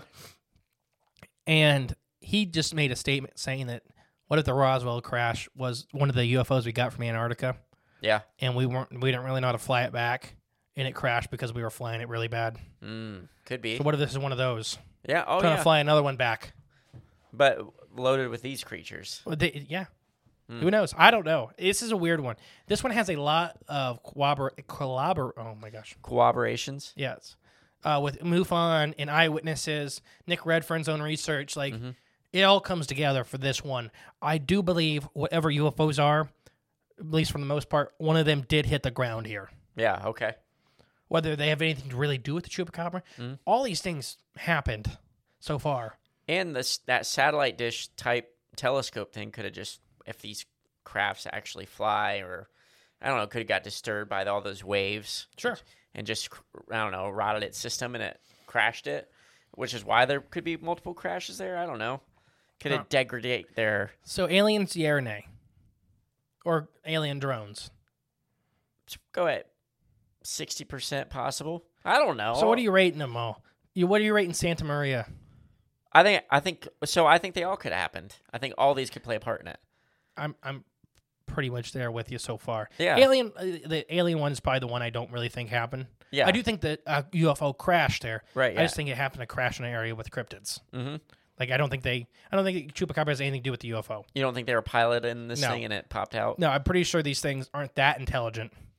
And uh, yeah, unless there's just ended up in a some sort of ball of energy, or they all got trapped in and they got launched here, which is what we drew in from the Dark Overlord. Yeah, if we drew them in like Howard the S, Ho- Howard, Howard the S. sorry, Howard the Duck style, um, in his you know in that soft disclosure. Were you vein. gonna say season three or what? I don't know what I was gonna say. Howard the Duck. Um, I don't know what I was gonna say, but something like the Howard the Duck style. They got pulled here, and that vessel they got pulled here through. Like maybe that's the energy beam we sent out, sent out, and it collected all them, On accident. and it pulled them back in this giant ball of energy. And then when it hit the ground, it crashed and burst open, and they all shot a out. bunch of green hamsters pour out into the jungle. Yes, exactly. Are you ready for the next one? Yeah, oh yeah. The Tasmanian tiger. Okay. Tasmanian tiger. Is this the stripe thing? No, that's a thylacine. Yeah, It's the same thing. Oh, it is the Th- same tyler thing. Cy- The thylacine is a Tasmanian tiger. Okay. You want more information? I'm guessing. I guess so, because No, so it said that uh, the government at this time in the 80s was experimenting with their own private breeding collection of ti- Tyler. Oh my gosh, Tasmanian tigers.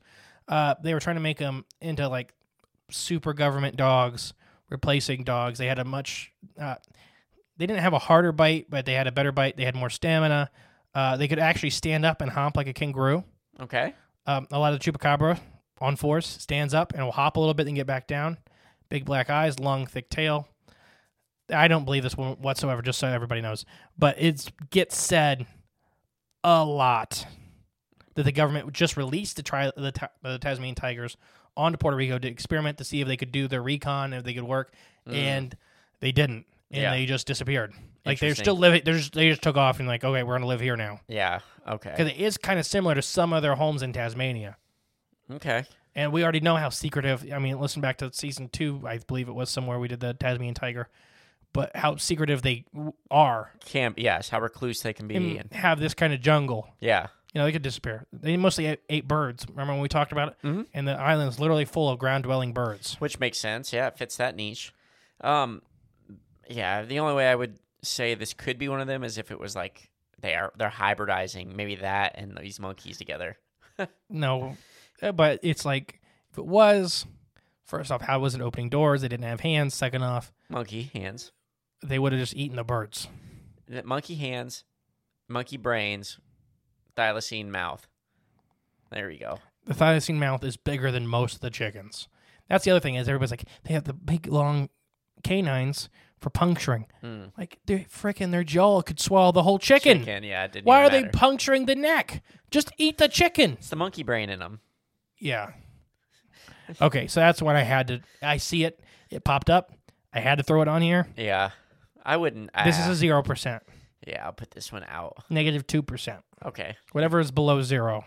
I think that fits. Okay. Just other basic government experiments. Uh, th- this is some kind of test they're running. It could be anything. Uh, like, I just had this in general because it's so we tested Super Agent Orange on the Puerto Rican public without them knowing. we literally dumped it from planes. Over them. Yeah. Oh yeah, we killed a lot of people with Super Agent Orange in Puerto Rico Awful. before, like during and before World War or before Vietnam War. Uh, we did all kinds of other like all kinds of like fire f- flash tests. Like Mm. we've been just screwing around with Puerto Rico for a long time. awful people doing awful things. Mm-hmm. So I just have that as a basic thing. It's some other government test we can't really think of because it's you know it's just a little. The amount of stuff they could be doing is just so dramatic. Right. So I just kind of had this out there. When when one of the known ones is dropping Agent Orange on people, Super. super Agent Orange. Imagine what we don't know are actually doing. Like man, What aren't they disclosing? if why they're is, disclosing why is that. it raining? High C. Yeah, acid. Why is it raining high C? Where's my skin going? Yeah, why is my face melting off? Yeah. So what do you think about that one? What do you mean? As far as Just do you? What do you? What's your? What's your? You've been putting a, a percentage rating what of plausibility. of just government experiments Yeah. in general? Oh, 100 percent, hundred percent. I'm putting this one. 100%. Yeah. Here's your guy. So this creature was seen in congruence with chupacabra attacks. Been seen all over Puerto Rico over three to four decades. Can be quite large and ferocious in his own right. The bat squatch. He's back. He's back, baby. Bat squatch. It's bat squatch. Chupacabra's bat squatch. Now does that sound weird? A little bit. So Anne, a woman, uh, stated in 1975 her village had a bunch of dead dogs, but uh, they found something really strange about the bodies. The bones and the skulls were missing, like almost like the skin, the meat, and the organs was ripped away from the skeleton. Hmm. Okay. That's it's super weird, but there's documentation to prove that, sh like in the newspapers around the time, Yeah. that this was happening. Uh, she witnessed a five foot tall, bat like creature, highly muscular, walking out. Uh, one night she was coming home on the path. It was walking out in front of her. It looked at her. It had glowing red eyes. It opened two giant wings, 15 foot each, 30 foot diameter, Dang. and just took off. And she just kept saying, The creature's so muscular. This five foot tall one was seen quite often in the years leading after, or the years after 1975 in this little village in Puerto Rico. Okay. But in 1985, a four foot tall, much weaker, much skinnier creature of the same type of scene did have the glowing red eyes, very bat like, almost bat monkey like. Uh, but it was seen dragging its wings, and it was seen by witnesses. It just kind of looked at them and kept walking in a straight line. It never flew. Could have been a different creature altogether, though. Yeah, probably the same species. It really seemed like the same thing, but very sickly, Yeah. not doing very hot. I was just gonna say maybe just some giant bat, normal bat species. But in 1960 or 1996, a giant bat-like creature was attacking people uh, that lived around an abandoned sugar mine. They actually burnt down the sugar mine to get rid of the creature. Mm, did it work? Yeah, they left. Okay, they good. they just uh, this giant bat-like creature. And Puerto Rico does have giant bats, but no carnivorous, no bloodsuckers. They're all fruit bats. Yeah. Okay. Bat squatch. Bat squatch was seen in Puerto Rico at the same time of the attacks, Interesting. attacking people. And we do know that the one stuff, some of them were shredded. And when Bat Squatch was attacking that one dude under his car, it was it had its claws kind of Yeah. things, like trying to shred him. Mhm. Okay, So what if it's a giant bat squatch vampire bat? could be, it could be. Maybe. See, here's the thing with all these. I think there's a lot of different I things told going you, on. Puerto Rico was a, is a weird place. It's Yeah. it's tropical Ohio. I like it. I need to do more. I need to go to Puerto Rico. I know you didn't see why I'm so much trouble researching this episode. Yeah. because literally every time I'd research something, another rabbit hole would pop up. So Bat Squatch could be a possibility on this one. So let's rewind to Bat Squatch for a minute. Yeah. What? So Mount St. Helens destroyed the cave system we think Bat Squatch lived in. Yeah. Other places where Bat Squatch was seen had other mass cave systems. Yeah. I want to talk about the caves for just a second. Under Puerto Rico, the whole freaking island's hollow. There are at least 11 caverns. And what that means is these gigantic void spaces Mm-hmm. underground. At least 11 that are mapped from above ground uh, LIDAR. Wow. Okay. Uh, nobody's been allowed in the Puerto Rican cases for over 100 years. That's weird. Like, it's really weird. It's super strict to who's like, even any kind of research is- can be going into them. It's extremely weird. There are hundreds of miles of caves in Puerto Rico. Let's start a That- pe- let's start a petition. No, I don't want to get shot. That's why. So what if it's one of these cave creatures that are doing this? Uh, bat squatch included is one of these. You know, we think bat squatch mostly lived in the cave system. Yeah. Even like the Van Meter visitor came out of Cave a cave system. system. But the Dover demon, all these other long time ago, all these weird cave creatures coming up and feeding and going back down. It could be a myriad of cryptids that are living in this gigantic cave system that looks like it may be connected to the U.S. cave system also. Which would not be surprised. Uh, it's all underground. It doesn't matter. It's under the water table. And is I mean Gulf of Mexico? How, is that like not too relatively deep? I have no idea. Around the edge isn't. You're Right? Yeah. Exactly. So it could. Yeah. It could. There could be a cave from Florida to Puerto Rico. Yeah, I'm. I don't doubt it. Actually, Yeah. yeah, cave creatures. No, I'm. But it was just weird because I was trying to research the caves, and the more I did, the more there's nothing. Hmm, suspicious. It is. It really is. So- I, I normally don't go with you on those kind of things, But it is. but this one is Yeah. really weird. I mean, all of our listeners, if you're just if you're bored, you know, do a little poking around about the Puerto Rican cave system. Go in them. Take pictures for Yeah, us. see if we can get some answers here. See do a if we, li- do a live stream on the Facebook page. we need some national pressure, you know. like to- I'm breaking into a Puerto Rican cave. Ooh, see what kind of attention it The gets. bat squatch and the Dover demon and the frogmen are down there. Playing cards. Like, ah, and then they eat them. yeah. No, so what do you think, bat squatch? I, I'll put this one up. It, well, some of the accounts could be this. It could What be. Mm-hmm. if the Puerto Ri- what if the Puerto Rican chupacabra, the little one we see, is a baby bat squatch before it gets its wings? You ever seen baby bats? They look like maggots. Maybe.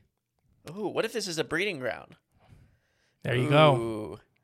That's not what I think it is, though. So, what about here? You go, Jay.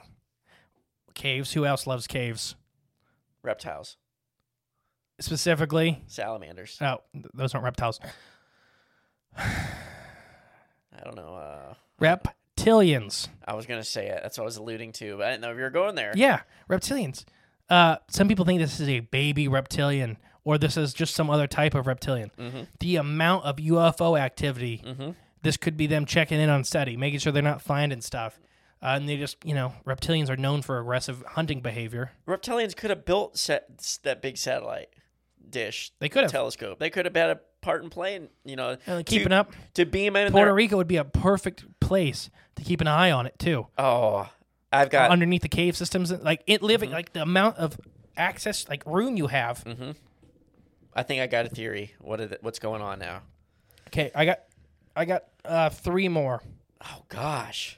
I told you this is going to be the longest part. Well, then I'm gonna tell you my theory because it Tell us involves your these theory. reptilians. So there's reptilians living underground. This is just like one of their home bases. You know, one of their one of their homesteads they got. So what they're doing is they they're hybridizing themselves with human beings, the ones that are still around here.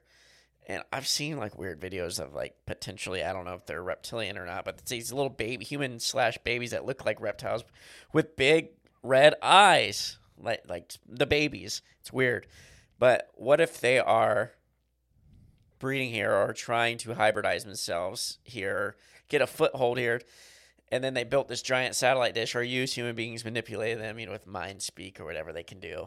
Build this giant satellite homing device, tractor beam thing, and they're then they're sucking in their uh, relatives or their species beings from different dimensions and bringing them here to this island that to use their DNA to create more of a population. I, I don't know.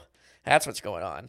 Something like that. Hmm. So all these are just, at least the ones with the red eyes, the little guys with the quills on their back, humanoid reptilians attempting a attempting their population, you know, Uprising. uprising. Yeah, this is where their home, one of their home bases is. Flood the caves. I think you got it. Flood the caves. I think you nailed it. No, don't flood the caves. Flood them. Stanley Gasters live down there. Flood them. Build big fires. Burn them. Oh, side tangent, real quick. We haven't done one in a while this episode because this episode's so heavy. Yeah. Listen to the conventional confessionals. They did a re-release episode like he does with this the reptilians in the cave. Mhm. It's a great episode. You should definitely everybody should check it out. Every- I mean, we love Tony. Tony has an amazing show. That's obviously why he's one of the biggest podcasts in our field. But they talked about a, like it- it goes into great detail how the underground society works with all the different types of creature that live down there. But the witches, what this little boy was describing, the witness, as witches, they rode on big slimy dragons that could fly. Snallygasters. That's what I was thinking the whole time I heard it. Is that I wonder if it's actually like they're using some of the creatures that are native down there. Yeah. Mm. That is a side tangent and a wormhole, and I'm all on board for it. I just saying, I just thought it was neat that it just I don't know. Some things, sometimes dots connect. That's I know, how we that's- do it. So the Mufon, the, my la- my next one, Mufon vampire. Okay. But the actual vampire that the guys from Mufon, the guys from SETI were seeing, stuff like that. I kind of skipped over it, but the, when the cows were dying, there was actually Mufon investigators in the area at the time that documented that as well. So there was a bunch of uh, collaborating evidence, An actual vampire? like an actual whatever vampires are, like the got the human, Right. the human like things. Okay.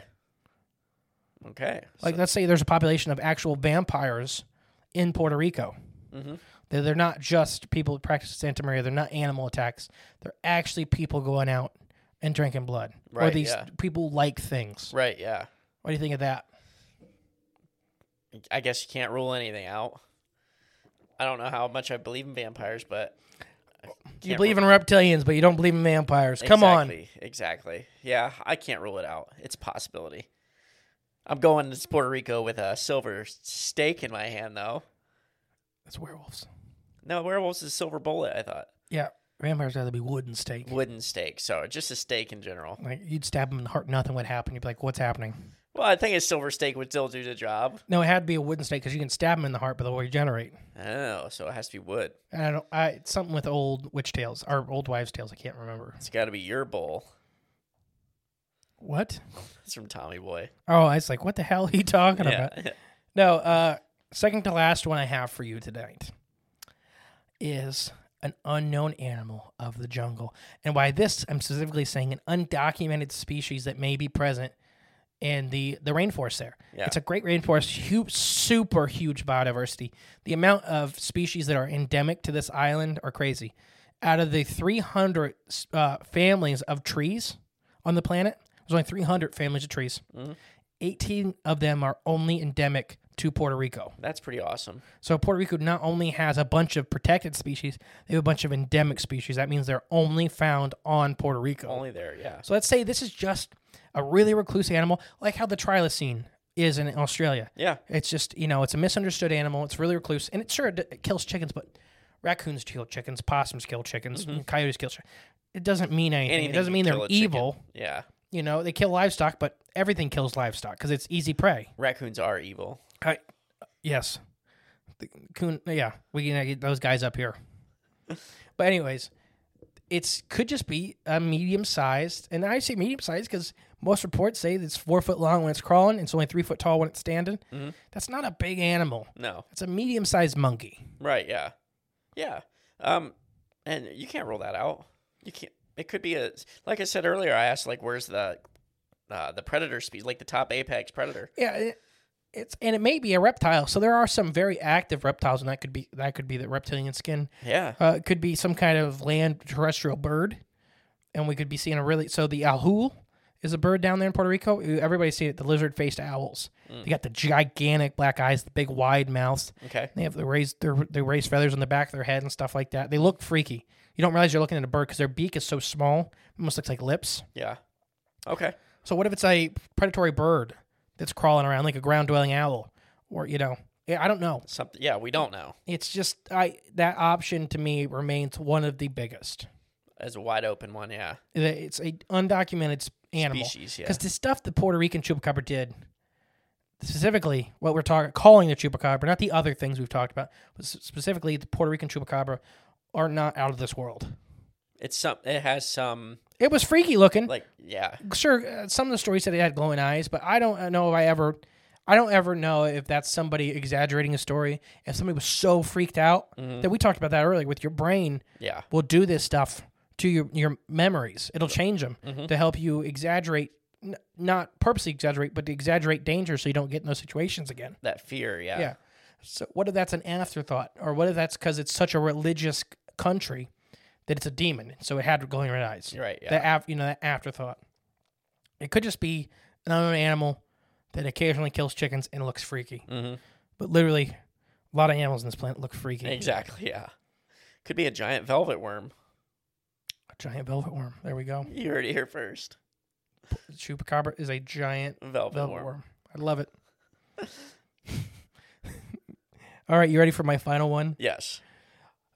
An invasive species, but Oh. specifically, so Puerto Rico is, has a big problem with invasive species. Mm-hmm. But there is one that really sticks out. Oh, it's a sandhill crane. No. Oh, dang it. Uh, he, I didn't even have him on this list at all. no, there's one species that very sticks out. When I was just looking at the species list that were found there, I read it. It would be the mongoose. Specifically, Oh. the small Indian mongoose. Okay. which can still get 26 to 27 inches long and like a pound. Uh, these creatures have five long, uh, long toes with claws. Sexes do differ with size a little bit. Males having a wider head and bigger bodies. Um, you can di- you can kind of distinguish them. They have there's a bunch of other cousins of this mongoose in India. This was brought over by ten animals to control rats on one farm, Okay. and they quickly became a problem. Oh, okay. These are wiping out species by the dozen in yeah, Puerto that's Rico. not good. Uh, they're mostly known as eating insects, small reptiles, and fish, but these guys are on the National Invasive Species Watch List, Mm. as they are famous for getting into an area and destroying populations of animals. Where uh when did they come in? Like eighteen, like eighteen seventy. Oh. So it was early. The guy didn't know. yeah, yeah, oh, yeah. They nobody knew nothing. Yeah. Literally, they had a they had a, gr- uh, an Indian rat problem, so they brought an Indian mongoose. Yeah, why not? I mean, it made sense. I get it. Mm. You but know, just bring one. Well, They they brought ten. That's not a Yeah, lot. you don't- don't realize that they can have uh, they breed eighteen times a year. It's like rabbits No, the, well, I have it. Uh, let's see. 18 times a year. No, they breed eight times a year, That's still a lot. having up to eighteen pups in some cases. Dang. Oh yeah. So they can multiply fast. Oh yeah, uh, these guys in non-native habitats, in native habitats, they pretty much never mess with livestock. They're not known for, but muscelids, which is their family group, weasels, mongoose, that, those kind of animals, can kill prey. much, much larger than themselves. Yeah, they're mean. Uh, and they're famous for biting on the neck, the nose, and the back of the head. I had I lost a whole bunch of chickens that just had the back of their skulls bitten off Like the by pe- mongoose, like the or not peacocks. by mongoose, by uh, mink. But oh, minks are mean too. So what they'll do is they are also known as access killers. They'll kill everything just for the hell of it. When Mm-hmm. they get into an area, they'll just kill it all, and they'll take what they want. Is that like the guy that will use the minks and stuff to catch those rats? Like on, you ever seen? Yeah, that videos? yeah, yeah. They'll go into every little hole and chase pull these out- rats. Yeah, they'll keep killing them. Yeah. they just they they're hyper carnivores, so they just keep killing. So these guys, like I say, in India, don't really do that. They are famous for killing livestock outside of their natural range, Gotcha. mostly focusing on birds and rabbits, but have been known to attack small goats and such. This is who the chupacabra is, in my opinion. For the most likely candidate, and I think most of the things we just went over do play a part in the chupacabra legend. Story. Yeah, yeah. I think the most of the kills associated with the chupacabra fall on the small Indian mongoose, a very big invasive species there in India that has, or not India, in Puerto, Puerto Rico. Rico. that has had very little research done on its actual impacts on the environment in Puerto Rico. I could see this as a like a, you know, uh, what's how, what's the best way to put it? Like a real li- world life uh, biological explanation Yeah. for something we know that exists and we know that is there. And it's causing, we know it's causing problems. Exactly. We know it, and it, it's a super invasive animal. They're very secretive too. A lot of times you won't see them. They'll come into a barn in like uh, where was it one like in some parts of Africa, and they'll clear out a barn. They'll kill everything in that barn, and you'll never you never knew it happened. They have brown coarse fur. Ooh, like that was caught in the. Yes. Okay. But yeah, so that's just pretty much it. I think a lot of the other, I don't. So uh, let me go back over the the all the explanations real quick. Yeah. Just the title Santa Maria. Yes, some of them were. Part of we it, have yes. we have some we have documentation saying yes, there were people practicing Santa Maria that were spreading rumors of chupacabra so they could kill other people's livestock unabated. The monkeys, the CPRC, the Caribbean Primate Research Center. Yes, they're a problem. Yes, monkeys got off there. We do know they were experimenting on monkeys, but what end is what we don't know Yes. aliens. I do believe there was a UFO crash. Uh, I believe it was 88 when we were talking about it. Uh, there's plenty of documentation, by, both by UFO and non UFO entities, saying there was something hit the ground there. I do believe that. I personally don't think chupacabras came pouring out of it. I think it was just something hit the ground really hard. Yeah. What do you think? Pa- Yeah. I can be on board with that. Tasmanian tiger. The Tasmanian tiger being used as a government experiment onto Puerto Rico. Yeah, I don't think whatsoever. Yeah. Thumbs down for me. uh, just basic government experiments, sir. Bat Right. squatch. Could be a, a small sliver. I don't think it has anything to do with chupacabra. I just think, Bat squash was seen there. yeah, there's a lot of bat squatch in Puerto Rico. Yes. Reptilians, a reptilian baby. Yes. I think a hundred percent could be part of it too. Some of it, not all of it, but some of it. Other cave critters. Same thing. Very. That's probably even more of a possibility than any of them. Mufon vampire. That one I just guess I don't understand as well, but Yeah. yeah, could be And then unknown forest species. right. The same thing as the ca- almost the same vein as this cr- cave creature, And then the mongoose. which very well could be a big sliver of a lot of these. I think most of your actual chupacabra killings Yeah, can be put under the mongoose in the monkey. and the monkey.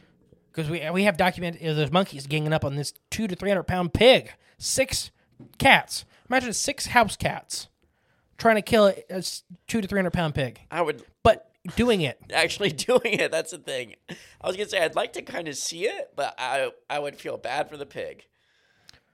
I wouldn't want to actually see it. I would want to actually see it, but I'd feel bad watching. So, do you think there's a Puerto Rican chupacabra out there? Do you think this little three foot tall reptilian looking quilled back creature exists? yes, I do. Why? because people had witnessed it, and I just think it's there's enough witnesses I'd say to say that part does exist. I would agree. I would say yes. So let's take all the chupacabra attacks out because I really don't think most of the chupacabra attacks have anything to do with the chupacabra. So, and, and I'm yeah I'm yeah I see what you're saying. Yeah, could be the mongoose. It could be any of them. Anything that anything, Anything kills chickens. Yes, anything. I was gonna say I'm only referring to the accounts where an actual A creature, Uh, creature was, was seen, seen. not like the aftermath I that think was attributed to. the chupacabra, as in how it stands, that creature is real. Yes, I think it is not an alien. It is either a cave creature or an undiscovered species that lives on an island. or a reptilian.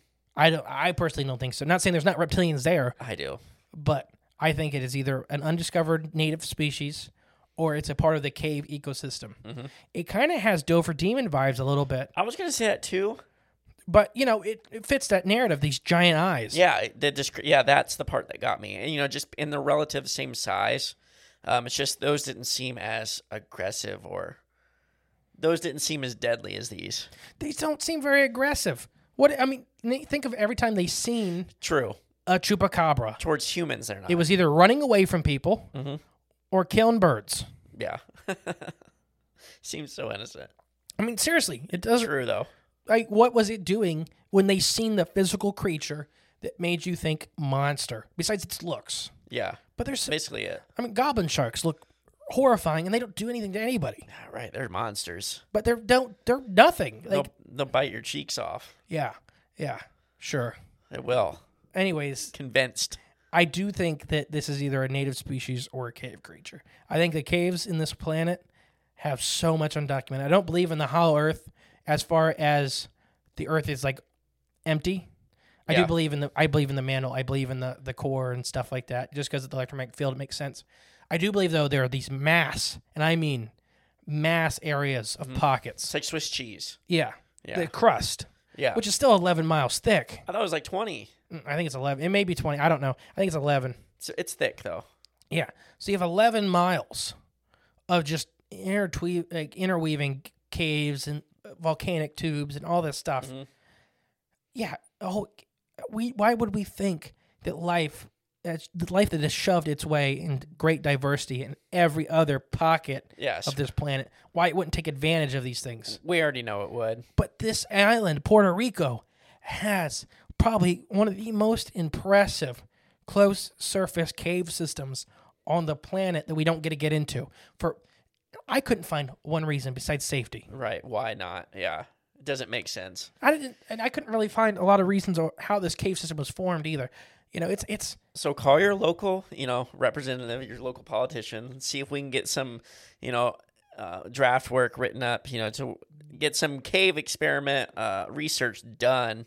And maybe they'll send uh, Cryptids of the Corn down there to do the front and center research, you know? you will not get me in that cave. Shoot, why not? You scared? You scared of caves? I don't like caves. I'll do it. You be my call guy on the outside. You know why I don't like caves? Tie the rope. t- I love the biodiversity in caves. Me and Emily went into caves on our, our last trip down to Tennessee. Yeah. The Tuscaloosa caves or whatever. Seen salamanders. There's a lot of salamanders in that cave. Ooh. I don't like caves because if you get stuck in there, you got to think about how you're going to die for a long time. Well, then send me in then. Like, see, that's why it really freaks me out because, like, if this thing falls, If. right. But I'm going to sit in here for two to three weeks in the pitch black. And that freaks me out. I don't like pitch black. Yeah. It freaks me out. I get sitting here for two to three weeks and think about me starving to death. That would be so bad. It would be that's probably the worst way to die. Yeah, I guess buried. It's almost like being buried alive. At least you can move. That's worse. I think I could. I think I could. I don't know. To me, because other things can move, Yeah, that's all right. and you start hearing. That mean I can still You throw. start hearing. I can still throw a punch. Yeah, it doesn't matter when it's an eight foot tall reptilian coming out of the darkness with glowing red eyes. Well, if I can't see it, I- I'm still punching at it. But yeah, so what? What's your final thoughts on the Puerto Rican chupacabra? Well, I definitely think you're onto something with the mongoose. I, you know, especially when people don't actually see it, and then that one case where they found the fur associated.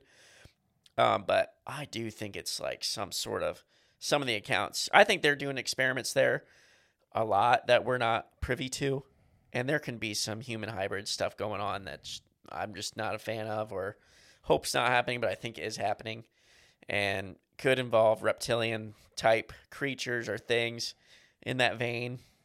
I'm leaning towards something like that, and and could also be an undisclosed cave creature we just don't know about. I'm I could lean towards that too because we just know there's so much down there that we don't know about or it's not documented.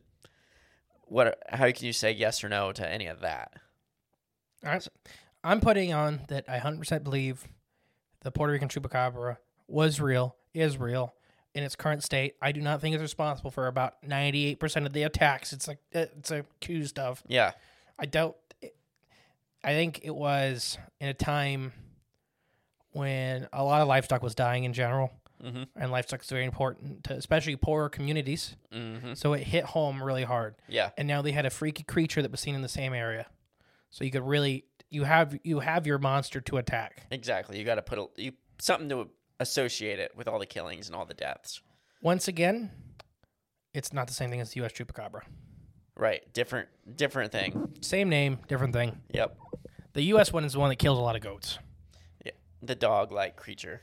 We've almost this episode's almost two hours long. Dang, this is a good season opener. Good season opener. Once again, guys, thank you for your support. Yep. We love each and every one of you. We greatly appreciate it. Uh, the Very amount of grateful. the amount of growth, the amount of popularity we have is Whoops. All thanks to you guys. For yeah, real. It's unreal. It's really unreal. Yeah, it is. Um, did you ever think we'd be speakers at conferences? Not in my lifetime. Like we'd be getting invited onto shows across the planet? no. Like Not at it's- all. It's crazy. So thank you guys. Uh, we're gonna keep turning out the content for you. We hope you enjoyed the season three opener. Uh, I hope you like how we did it. I know it probably wasn't what some people were expecting because we didn't really focus that heavily on the actual chupacabra sightings. I did the the, the four or five really famous ones, but a lot of them was like, yeah, I seen a, a green shadow run in the back of the barn, Yeah. and I had a bunch of dead chickens. A little different. Yeah. Not much to go on there. Right. I think the the explanations was the part Yeah. that was really fun. I had fun doing it. All right. I've been the great and powerful E, mystery. And I've been uh, season three J. and we'll let the in uh, the outro take care of the rest. Bye. Thank you for listening to Crips of the Corn podcast. Please share with a friend you think would like us. It's the best way to help our show grow. Leave a comment, rate us, a five star review, and remember, there is always extra content on Patreon slash CripsOfTheCorn.com. And don't forget, stay magical.